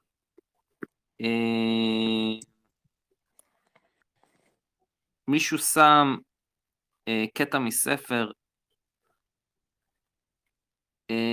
היה דומה לה בין כל אומות העולם, משמעותה של יצירה זו הייתה מתן ביטוי ליחידת זמן שאין לה דבר עם הטבע, שתלויה רק במשמעות שהמקרא מעניק לה ומבטאת את ריבונותו של אלוהים על הטבע. בדורות הבאים הפך השבוע המסתיים בשבת לנחלת האנושות כולה מתוך יניקתן של הנצרות והאסלאם מאמונת ישראל והמקרא, אלא ששתי דתות אלה ביטלו את השבת וקבעו יום אחר תחתיה. כן, אצל הנוצרים זה ראשון, אצל המוסלמים זה שישי. זה לקוח מתולדות היהודים של דוקטור עשאל אבלמן, זה דיוויד הביא, אבל אה, אין, בקשר למה שהרב אמר על הפלות, בשנים האחרונות התחילה חקיקה בכמה מדינות, ביניהן קנדה, שתאפשר די בקרוב המתת חסד על רקע נפשי, כלומר התאבדות לכל מי שרוצה, נכון? וכשתשאל את האנשים שתומכים בזה, האם הם מאמינים שאסור לרצוח, הם יגידו לך, כן, בטח, אסור לרצוח, אבל פשוט החלטנו שזה לא נקרא לרצוח. כן. אה, בוא נראה, פה ממשיכים עם דיונים, אני יכול... אה, אה, מישהו אומר, אני יכול להוסיף שכדי לקבל הטבות אה, ת"ש בצבא צריך רק ליצור חשבון חדש בלי שקל ולהגיד שאין לך כסף, מעניין. אה, אה, ממשיכים דיונים, טוב זה הכל פה דיונים אה, של בעיקר דברים ששחר כותב, אז אה הנה ג'ק כותב שאלה, האם תיאור ביאת המשיח שיגיע כעני ועם חמור מיוחס למשיח בן יוסף או בן דוד? אפשר קצת הסבר מה החמור מסמל. קודם כל התיאור הזה, שהוא בעצם ציטוט, ציטוט חלקי אולי אמנם, אבל זה ציטוט מספר, מספרי הנביאים, הוא מדבר בפשטות על משיח בן דוד, כן. מה החמור מסמל? יש לזה כל מיני פירושים. ההבנה הנפוצה, המרכזית, מדברת על כך שבעצם רכיבה על החמור זה בעצם היכולת לרכב, כלומר להתחבר בלי להישלט אלא לשלוט, גם על הצדדים הפשוטים, גם על הצדדים הנמוכים, או כמו שהדרשה מוכרת, שהחמור רומז בין היתר על החומר. יש לזה עוד פירושים נוספים, אבל בעצם הרכיבה אה, של החמור, של המשיח על החמור, הוא בעצם מגע של מי שאמור להוביל אותנו לקראת תפיסה, לקראת חיים הרבה יותר שלמים בכל המובנים, והחיבור שלו לחומר הוא כזה שהוא לא שולט עליו, אלא שהוא רוכב בו. לא, שהח... לא שהחמור רוכב עליו, אלא שהוא רוכב על החמור. זה אחד ההסברים שיש לנבואה הזאת, אבל כמובן שהדברים הם אה, אה, אה, בעלי פנים נוספות. אני אזכיר כאן למשל הסבר נוסף שמסביר, סליחה, שמסביר אותו גם המהר"ל וגם בספרים נוספים, שהוא בעצם אומר שהחמור זה דוגמה בתנ"ך לבעל חיים שבצורה פשוטה מבחינת הלכות הכשרות הוא בהמה טמאה, כלומר הוא חיה שאסור לאכול אותה. אבל מצד שני, משהו שלא כל כך שמים לב, זה שיש בו את מצוות פטר חמור, כלומר יש לו קדושה שהיא נסתרת. אז בעצם לפי ההסבר הזה, המגע של ה... ה... ה... התהליכים שיוביל משיח בן דוד, זה בעצם לאזן את הדברים. איך למצוא את הצד החיובי בכל דבר, לא לתת לדבר אחד לשלוט על השני, לא לצאת מפרופורציות, אלא לתת לכל דבר את האיזון שלו, לכל דבר את המשמעות הטובה שלו. זה עוד כיוון שנאמר, אבל יש עוד. אה, יותר מזה, אה, אני אגיד, אה, רכוב על חמור, אם אני לא טועה, שמעתי באמת, כאילו, זה בעצם, אפשר לראות את זה מורכב מחומר, משהו כזה. ויש לך את ה... בתלמוד את הקטע של אה, רב והתלמיד ש... שמדברים על אה, מעשה מרכבה, הוא מבקש מה... מהמורה שלו, אולי, אולי תסביר לי את זה, הוא אומר, לא, ככה לא לימדתי אותך, זה לא, לא מלמדים אה, אה, מעשה מרכבה ביחיד, כן, לא, לא אריות בשתיים ולא מרכבה ביחיד וכל מיני דברים כאלה. ואז הוא אומר, טוב, אז אני, אשנה, אז אני אשנה לך, אז אני אספר לך. אז הוא אומר, אה, אתה תספר לי? אז אני יורד מהחמור. ואז הוא ירד מהחמור, התיישב על סלע, הוא סיפר לו, והופ, סמלים שקשורים בהתגלות, האש מן השמיים והכל. אה, הוא היה צריך לרדת מהחמור כדי לשמוע את זה, כאילו לרדת מהחומר באיזשהו מקום, אולי אפשר להסתכל על זה ככה. כן, כן, אני חושב שאני, אני, אין לפניי עכשיו את הפרשנים השונים של אה, מדרשי התלמוד, אבל כך זכור לי בהחלט שהסבירו את זה. כן, כן, בהחלט כך זכור לי. אה, ולגבי אה, התיאור אבל שמגיע לחמור זה משך בן יוסף או בן דוד? דוד, בן דוד. אינפקטד אומר ככה, אה, לשנות משמעויות של מושגים, איפה עוד ראינו את זה? זה לא ילד בבטן, זה פרזיט. זה לא מחסן, זה גורם, לח, אה, זה לא מחסן, זה גורם אה, לחלות קל יותר. זה לא רצח, זאת המתת חסד. יש דרך להילחם בשינוי משמעויות של מילים בכלל? זה באמת אחד מהנזקים של הפוסט-מודרניזם. למילים אין כן. משמעות. זה פשוט מדהים, אתה, הוא הדגים את זה כל כך יפה. הוא הדגים את זה ממש ממש יפה. אני אומר שזה עוד המון... אה? לא, אני רציתי ל... הרע זה ממש תרבות, היא בגס לייטינג. כל התרבות בגס לייטינג. לא לגמרי, גס לייטינג, אני רק אני אסביר לאנשים, גס לייטינג זה שבאים אליך ואומרים לך משהו שהוא לא נכון, אבל אומרים את זה כאילו כולם יודעים את זה, או עושים לך הכל בסדר, כולם יודעים שזה... הדבר שאני אומר הוא נכון למרות שזה הפוך מהמציאות, ו... אבל אומרים את זה כאילו בסדר. או הכחשה מוחלטת. כן, או כן. הכחשה זה שטיפת מוחלטת. למשהו. בדיוק, כן. זה אנשים עם הפרעת אישיות נרקיסיסטית, הם ידועים, אחת הדרכים לזהות, אני הייתי לצערי במערכת יחסים כזאת, אחת הדרכים לא נעים לי להודות, אבל זה למה צחקתי, אבל אני מתנצל, מתנצל ממש. כן, כן, לא, זה, בסדר, אה, העינוי שלי זה, השמחה שלך. לא, לא, זה- הדרכים- לא בדיוק ככה, אבל בסדר. לא, אבל זה באמת נכון, אחת הדרכים לזהות אם אתה יוצא או משתדך או מה שזה לא, עם אדם שהוא לא בריא בנפשו כנראה, זה אם אתה אומר משהו, אתה קולט כל מיני שקרים קטנים וכל מיני פתאום מצית, מסיתים את האור לכאן ולכאן. זה בן אדם שנגיד לא יכול ללמוד סוגיה בגמרא כמו שצריך, כי הוא יברח לכל מיני קטנות, או יהפוך, יג... כמו שכתוב בגמרא, יגלה פנים בתורה שאינם כהלכה, כן?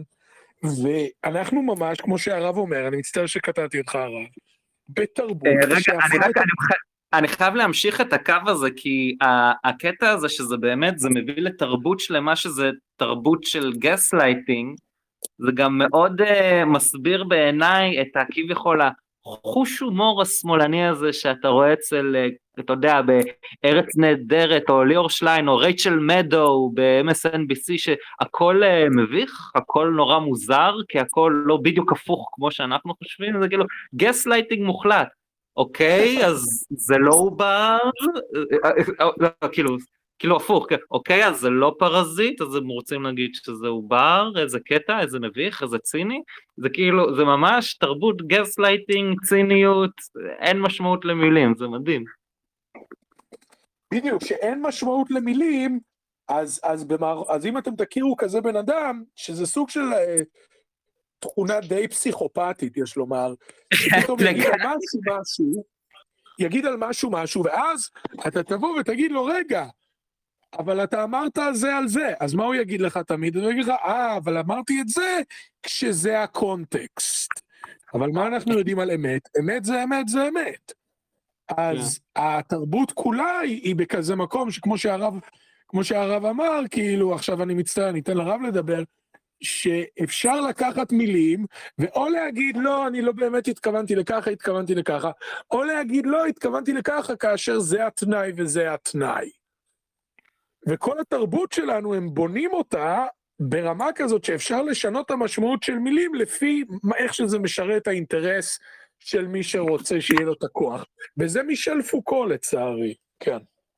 אה, האמת, האמת שכן, פה צריך אה, להגיד ביושר, מישל פוקו, איפה שהוא צדק, צדק, אבל אה, כן, בסדר.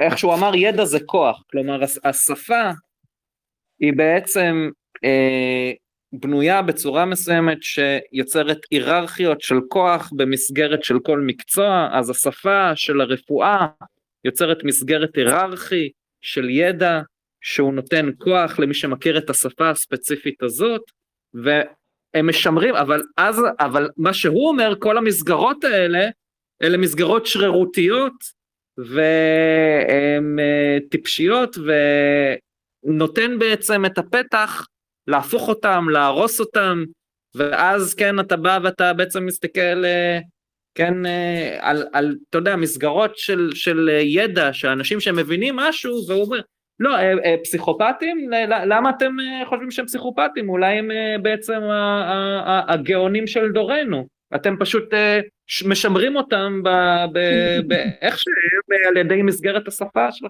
טוב, הוא באמת אמר את זה, לא? הדפתי את עצמי. כן, כן, הוא כתב על זה גם ספר, אבל אני לגמרי נשלחתי לפוקו וזה סיפור בפני עצמו, אבל בכל אופן, כן. אה, רגע, מישהו שם, מישהו שם עכשיו את התמונה של אה, יאיר לפיד, כותב, מי, מי, מי, אני רק חייב, אייל גורדון, יאיר לפיד, מי הוא אנטישמי?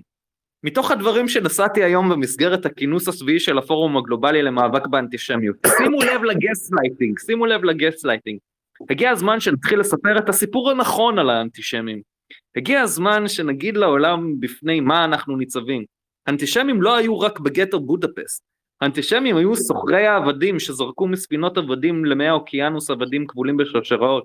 האנטישמית הם בני שבט ההוטו ברואנדה שטבחו בבני שבט הטוצי. האנטישמים הם קנאים מוסלמים שהרגו בעשור האחרון יותר מ-20 מיליון מוסלמים אחרים. האנטישמים הם דאעש ובוקו חראם. האנטישמים הם אנשים שהורגים במכות צעירים מקהילת הלהט"ב. אני רק מודיע האנטישמים הם כל... מוסלמים לא הרגו 20 מיליון מוסלמים בעשור האחרון. רק חשוב, הערת ה... אה, הסטטיסטיקאי, כן. לא. תשמע, זה דוגמת מופת לגס לייטינג של מודרניות וחוסר משמעות למילים. פשוט מדהים. פשוט, אני לא לא יכולתי למצוא דוגמה יותר טובה. רק חבל שהוא לא כתב בסוף שאנטישמיות זה כל מי שאומר שאנטישמיות זה כל דבר.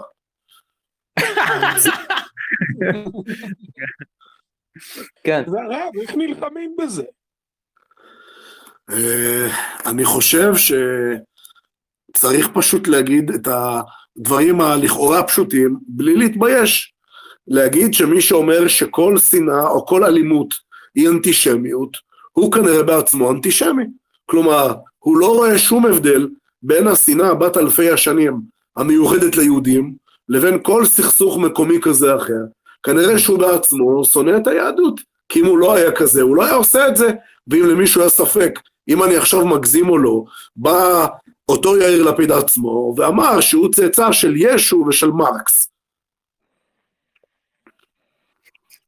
נכון. אגב, אינפקטד כותב, מי שלא מסכים עם יאיר לפיד הוא בכלל אנטישמי. אה, כנראה. אה, ג'אק כותב, אותו יאיר לפיד שמקורב למשפחת מקסוול. אה, לא הייתי אומר יאיר לפיד, הייתי אומר משפחת לפיד. שזה, כן, כן. די... אה, בכל אופן.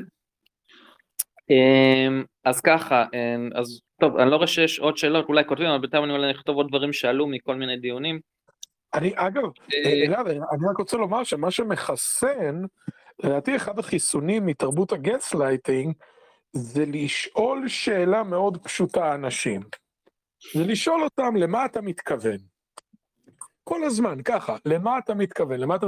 או פשוט לה- להעביר אותם חקירה סוקרטית עד למצב שבו הם מבינים שהם מדברים דברי הבל. מה הבעיה? הבעיה היא שהאדם השפוי בדעתו, כשהוא פוגש כאלה דברים, אנשים שהולכים בכחש, כמו שאומרים, שהולכים במעגלים ובכחש ומכחישים מציאות, אה, בדרך כלל אנחנו רוצים אה, להתחמק מהם. אבל שוב, אני לא אומר שצריך לעשות את זה, כי לא עליך המלאכה לגמור, אבל הד- הדרכים, ולעשות את זה באמת בקירוב ומתוך רחמנות, זה באמת לשאול את האנשים האלה למה הם מתכוונים, ו- ובסופו של דבר לנסות להבין פסיכולוגית מה מוביל אותם לומר על שחור לבן ועל לבן שחור, ואז עוד לומר שזה לחלוטין לגיטימי להגיד דבר כזה. כן. אה, יפה, או האמת. פשוט לבוא ולהגיד להם, אני הולך לרצוח אותך ואת הילדים שלך עכשיו. ואז יגידו לך, סליחה, ועכשיו אה, נערוך את זה ונשלח את זה לא, לא, לתקשורת. ואז תגידו לו סליחה, ואז תגידו, לא, ואז תגידו לו סליחה, ואז תגידו לו, לא, אתה יודע, אצלנו זה בדיחה, אצלנו זה...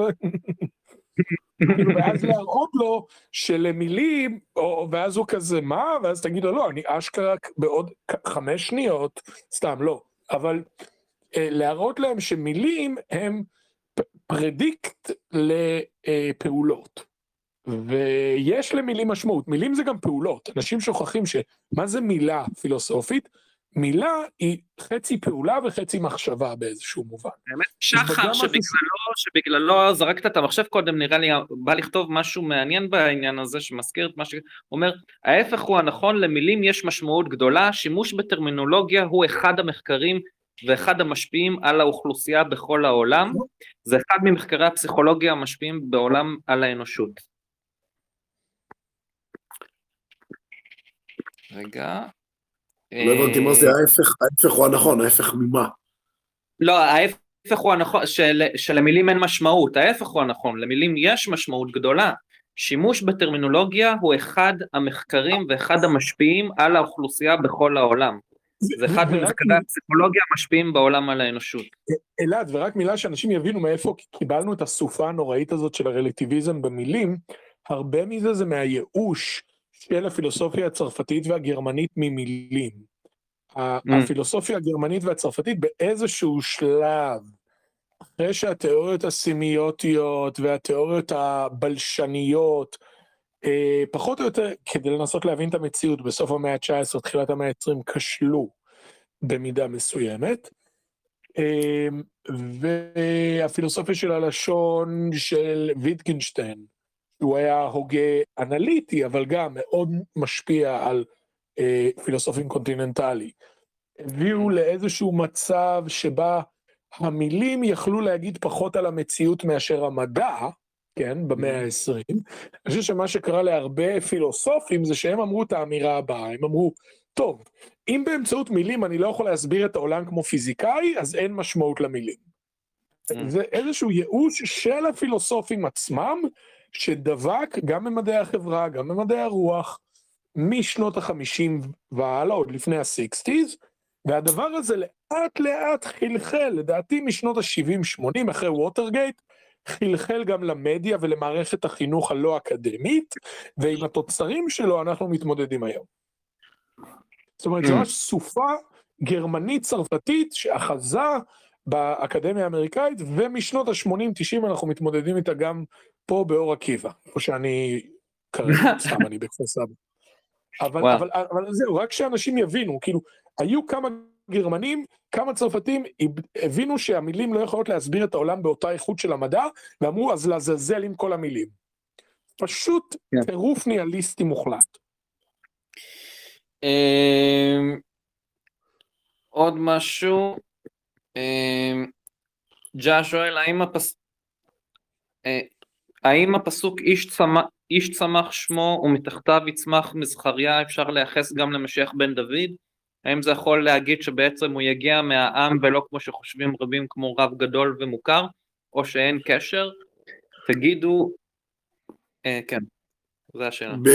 בפשטות, הפסוק הזה אכן מדבר על משיח בן דוד, ואכן המשיח בן דוד אין הכרח שיתוודע מראש מיהו, כי אנחנו יודעים שהמשיח בן דוד הוא אכן משיח בן דוד רק בסופו של דבר. כלומר, כשיש מנהיג שמצליח לעמוד בקריטריונים כאלו ואחרים, ולהגיע ליעדים כאלה ואחרים, בסופו של תהליך אנחנו נוכל להצביע עליו ולהגיד שזה המשיח. אבל בהתחלה אי אפשר יהיה לדעת שהוא משיח, כי בהתחלה הוא פשוט יראה כמו כל מנהיג אחר, ולכן מהבחינה הזאת זה לא חייב להיות רב גדול ומוכר. נכון, הוא צריך להיות בעל דרגה רוחנית אה, גדולה ועוד הרבה דברים אחרים, אבל בתחילת דרכו הוא לא חייב להיות רב גדול ומוכר, נכון. הוא יכול להיות סתם יהודי קשה. להבדיל אלף אלפי הבדלות, זה מזכיר לי את האורקל במטריקס, שבאים ואומרים לנאו, בוא, הולכים לראות את האורקל, כן, זה האורקל, הנביאה, היא רואה הכל, וזה, זה, זה, זה, זה, אימא כזאת, סבתא כזאת בבית שמכינה עוגיות לילדים וזה, והוא יושב איתה לשיחה קצרה והולך, ומסתבר שהיא צדקה בכל מה שהיא אמרה, משהו כזה. אבל בעצם הזה שזה כאילו, מישהו שאתה לא תזהה אותו, נראה לי גם האמת נחמן אמר את זה, לא? שזה מישהו שאתה לא תזהה אותו בכלל, הוא יראה לך באמת כזה, יכול לראות לך הכי פשוט שיש. הנביאים תיארו אותו בהרבה מהנבואות בצורה כזאת. הרבה מנבואות התנ"ך כך תיארו אותו, כן, בהחלט.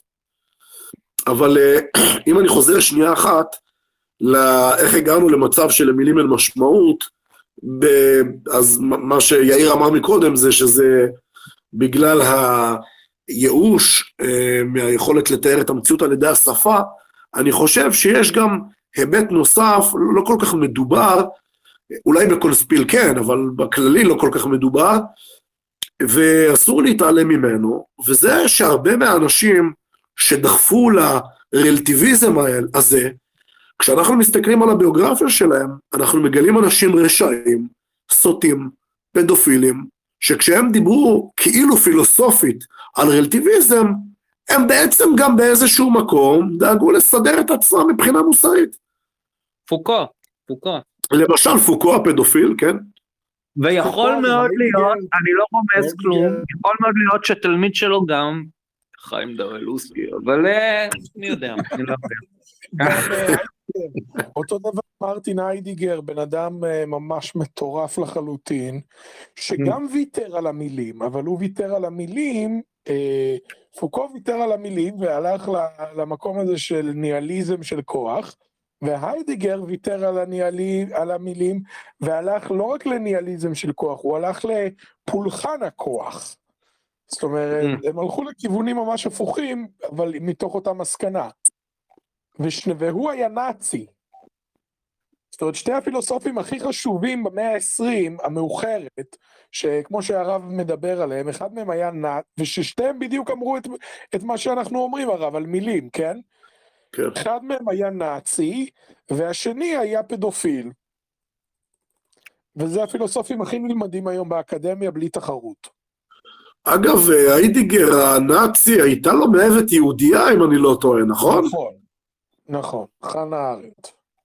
אה. כן, כן, אומר? בפני עצמה, כן. כן, כן, הם, הם, היא הייתה מאהבת שלו, שהיא ממש, היא בן אדם דוחה מאוד. כן. אלחנן יקירה מאוניברסיטת אה, ירושלים כתב אה, חיבור מעניין עליו, על הסטיות שלה, היא באמת אישה מאוד מאוד חולה. סוג של וריאציה נשית של מרקס, נראה לי.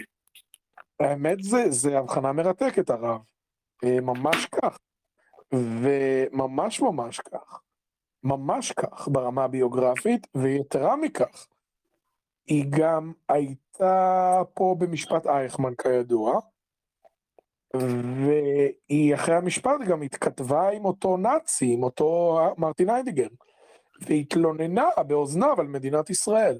פשוט אישה חולנית לחלוטין. אמ, אז אה, עם, אה, בנימה זאת אני ממשיך לשאלה הבאה.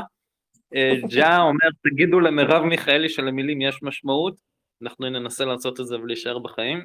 מישהו שם מם נורא נחמד של גרטה טנברג אומרת, I demand everyone drive electric cars now, ומתחתיה ילד אפריקאי במכורות הקובלט בקונגו אומר, we're mining the cobalt for your batteries as fast as we can, גרטה. יפה מאוד. אינפקטד כותב, למילים יש כוח יצירה, לא? עצם זה שהפוסט מודרנים משבשים את השפה זה לא אומר בעצם שמנסים לנתק את הקשר הרוחני של האדם, יענו כמו ב-1984 שה-new speak בקושי הכיל מילים שיכולות לתאר מחשבה, שבאמת הם התגאו בספר שמכל שנה במילון יש פחות ופחות מילים, מה שמצמצם יותר ויותר את היכולת של אנשים לחשוב ולנתח את המציאות בכל מיני דרכים שהם לא התלם שלנו. אמ, זה מה שפוקו אומר, ידע זה כוח. אמ, אבל הוא אומר שזה, שזה גם באיזשהו מקום, הוא גם אומר אבל שזה גם, זה כוח אבל שזה הוא שרירותי. אמ, וזה לאו דווקא שרירותי. הרבה מסגרות של ידע הן דווקא באמת נכונות יותר ממסגר, ממסגרות של ידע אחרות. אמ, זה לא, לא חייב להיות שרירותי. בכל אופן, אמ, האמת שזה מצחיק, אני כתבתי, אני כתבתי, מה, אה, לא מאמר, זו הייתה עבודת אה, סמינר, בדיוק עסקה בזה, שזה שיש מסגרת שפה מסוימת, אה, ויש עוד מסגרת שפה אחרת, זה לחלוטין נכון. שפת התכנות היא לא שפת הפילוסופיה ההודית. ולהגיע למומחיות בפילוסופיה הודית זה לא להגיע למומחיות בתכנות. ברור שיש משפחות של שפות, זה ברור לכל, אבל לבוא ולהגיד שאחת מהן יכולה אולי לפעול יותר במציאות, או לתרום ככה או ככה, זה נכון גם. זה נכון גם, ו- ולבוא ולהגיד יותר מזה, להגיד ששפת התכנות היא שפה הודית יותר אותנטית, פילוסופיה הודית יותר אותנטית, וההפך, זה גם כן אה, טירוף. נכון, ואגב, זה בדיוק היה ההבדל בין פוקו והיידיגר. פוקו אמר, כל השפות שוות, אין אמת. היידיגר אמר, "אה, כל השפות שוות, אבל הגרמנית היא השפה הכי, הכי טובה. מדהים. סיפור אמיתי. סיפור אמיתי. האמת שזה. קצת קצת קצת דומה להגל, אבל אה, בסדר. Mm, אמ, הכל זה דיאלקט, אבל הגרמני הכי טוב, בכל אופן. כן. אמ, כל ה- אין כל המדינות כותב- צריכות להגיע, כן, לשלב מסוים, עד שהן... מגיעות לרפובליקה הגרמנית. אה, גם. דוד, גם דוד עצמו היה האח הקטן שלא שמו לב אליו, כי האדם יראה לעיניים והשם יראה ללב. ממש אה, נכון. סליחה, אה, אה, זה ממש נכון, וזה מאוד מעניין שכשהרמב"ם בהלכות מלכים מתאר את המשיח העתידי שיהיה, הוא טורח במשך פרק שלם להשוות את המשיח לדוד המלך. אז גם בהקשר הזה אתה מאוד מדייק, שגם הרמב"ם משווה את כל ההיבטים של דוד כשאנחנו רוצים להבין את המשיח העתידי. אז אתה ממש ממש מדייק, כן. אינפקטד כותב, אגב זה מזכיר לי את האמרה משהו אה, מים כלב ולב, משהו כזה, נכון? איך... אה, כמים הפנים לפנים, כן לב האדם לאדם? כן, בדיוק, בדיוק. אה, פשוט תזכיר לי את זה. אינפקטד, uh, uh, ברור, הרי אם משמעות של מילים היא רלטיבית, אתה יכול להסביר ולהצדיק מעשים מזעזעים כמו פדופיליה, מבחינתם אין מוסר, הכל עניין של השקפת עולם. כן. כפיר, כפיר, אה, כפיר אלוק כותב, כמו כל דבר Q זה משהו שלקחו אותו לכל מיני כיוונים, אה, רגע מה Q עכשיו? שמיש... אה, צריך... אה, נראה לי הוא התכוון להגיב לפוסט שלפני, אה, כן, כן, נראה לי שהוא התכוון להגיב לפוסט שלפני והוא הגיב בטעות פה. מישהי אחרת כותבת, סליחה, מישהו, מישהו שם תמונה של אה, איילת שקד, כתוב ככה, אה, אה, תמונה של איילת שקד מעיתון, שהעיתון מצטט אותה, כתוב שקד, ימינה מתמודדת עם מכונת שקרים. בריאיון בלעדי למעריב מגלה שרת הפנים, האופוזיציה מפעילה את המכונה בעיקר נגדי ונגד בנט. בכיר באופוזיציה אמר לי, החלטנו לחסל לכם את המותג ימינה. כן, טוב, ימינה, המשמעות של המילה, גם השתנתה לגמרי, או אני חושב שאחת הדוגמאות המעולות לגס לייטינג זה שבנט בא למצלמות ואומר עשר מעלות ימינה. כאילו בשיא הביטחון כאילו זה ברור לכולם, כאילו לא ויכוח, אני לא מתווכח איתכם עכשיו, אני אומר את מה שידוע לכולם, עשר מעלות ימינה. זה gas lighting מוחלט. אה, ג'ה אומר, אה, אפילו ישי התכחש לדוד עד ששמואל הגיע אליו, לא, זה באמת דומה למה שעתיד לבוא כנראה. אמ, זהו. אתה יודע, זה כאילו אה, ציוויליזציות שולטות או באמצעות הערכים או באמצעות השקרים, אין באמצע. אמ. אה, אלעד, מקודם, אה, סליחה, יאיר, מקודם התייחסת למה ששחר כתב, ואני רוצה להפנות שאלה אליך, אלעד. שאלה שלא קראת, די מההתחלה, יש uh, משתתף בשם AM, אני לא חושב שהוא כבר איתנו בשידור, אבל אני רוצה להקריא לך את השאלה שלו, ולפני שאני אקריא לך את השאלה שלו, אני אגיד שבתוכנית אחרת הוא אמר משהו דומה, או בתגובה לאחד הפוסטים שלך הוא אמר משהו דומה, אז כנראה שזה באמת יושב לו על הלב הרבה זמן, אם הוא, ממש יושב לו על הלב, אם הוא חזר על שאלה כמעט זהה גם היום. השאלה שלו, אני מפנה אותה אליך אלעד, האם זה מה שגרם לערוץ להפוך לערוץ חב"ד ופרשת שבוע לפתע פתאום? חבר שואל. לא, הוא לא כתב את זה על uh, הפוסט של הפרשת השבוע, הוא כתב את זה על הפוסט של ה-Q. משמע כנראה שמציק לו שלא לא מקבלים, דוחים את הבשורה של Q, אז uh, בסדר. אני לא, אה, אין לי מה להתפלמס עם זה. אגב, הוכחה לזה ש-Q זה נצרות גם, אם מי שרוצה הוכחה שהיא ממש חותכת, כמו, לא יודע, כמו סכין בסטייק. זה הכי טוב שיכולתי לחשוב עליו, כן. אה, סכין רותחת דרך חמאה, זה המונח כן, האמריקאי. סכין רותחת דרך חמאה בטמפרטורת החדר. מי שרוצה את ההוכחה הזאת. שידע שבטקסטים האבנגליונים הנוצרים יש חיבור שקוראים לו Q, שהוא נחשב לחיבור הנסתר שממנו העתיקו אה, מחברי הקקה הזה, סליחה, הבשורה, mm. את ארבעת האבנגליונים. וזה לא מפתיע, שוב, אומרים סיווג Q וזה, אבל אתם יודעים לא, מה, לך תדע. Q זה בולשיט, אומרים ש-Q זה סיווג ביטחוני גבוה, זה נכון, אבל סיווג ביטחוני גבוה של משרד האנרגיה, למי אכפת?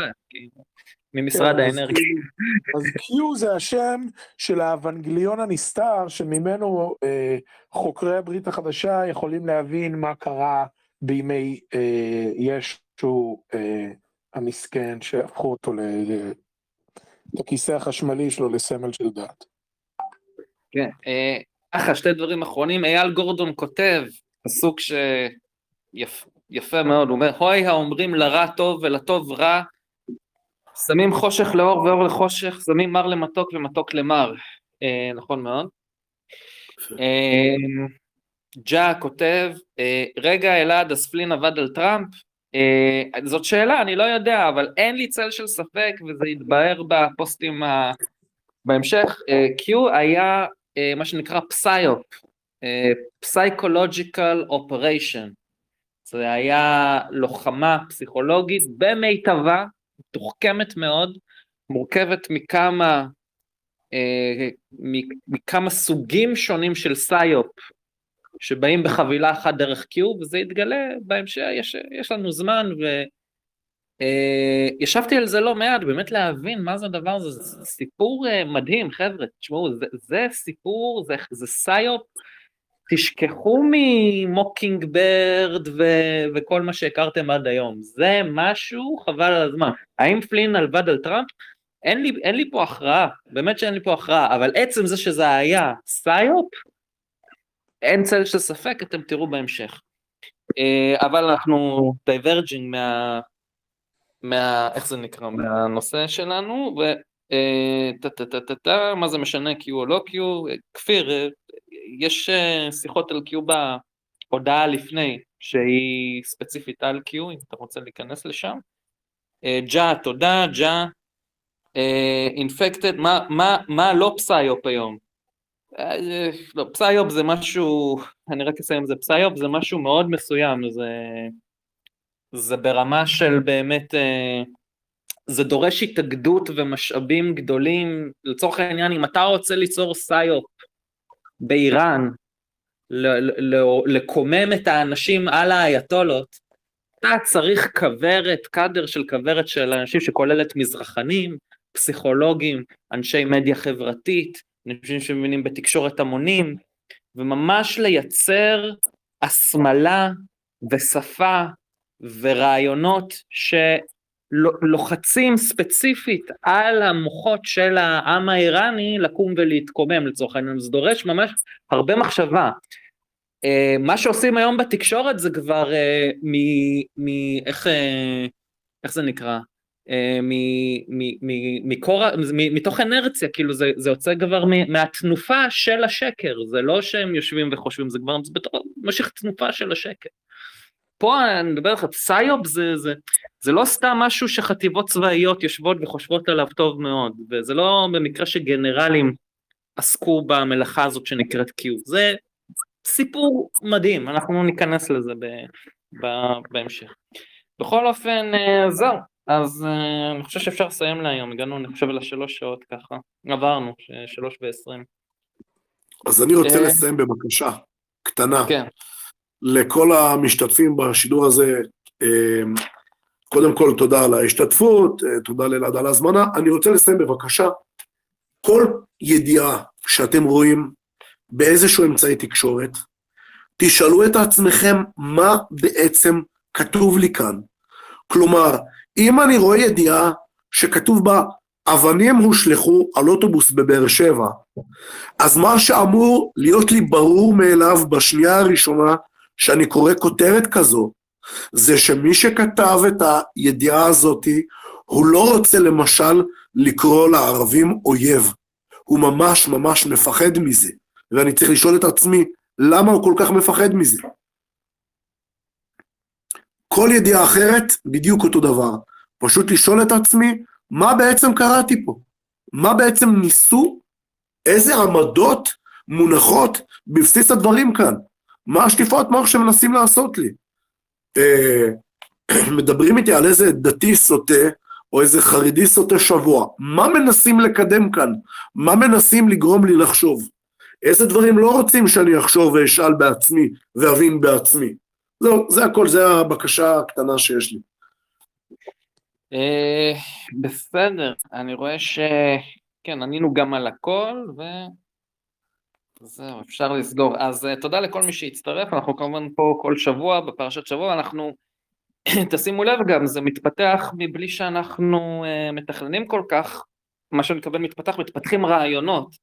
כמו שאמרתי קודם, הרעיונות של העיקרון הזה של סט, בעיניי זה פיתוח מדהים שהוא חדשני מאוד בהמון תחומים. ואני, כשב, עכשיו זה עולה וצף, ברגע שנוריד את זה וננסה, אני אוריד את זה, אני מקווה מתישהו לנסח את זה בכתב בצורה מסודרת שיטתית, אני חושב שיכולים להיות לזה הרבה השלכות, זה מרתק פשוט. בכל אופן, אה, אז זהו לבינתיים, ונתראה בשבוע הבא, בפרשה הבאה. שבת שלום לכולם. שבת שלום.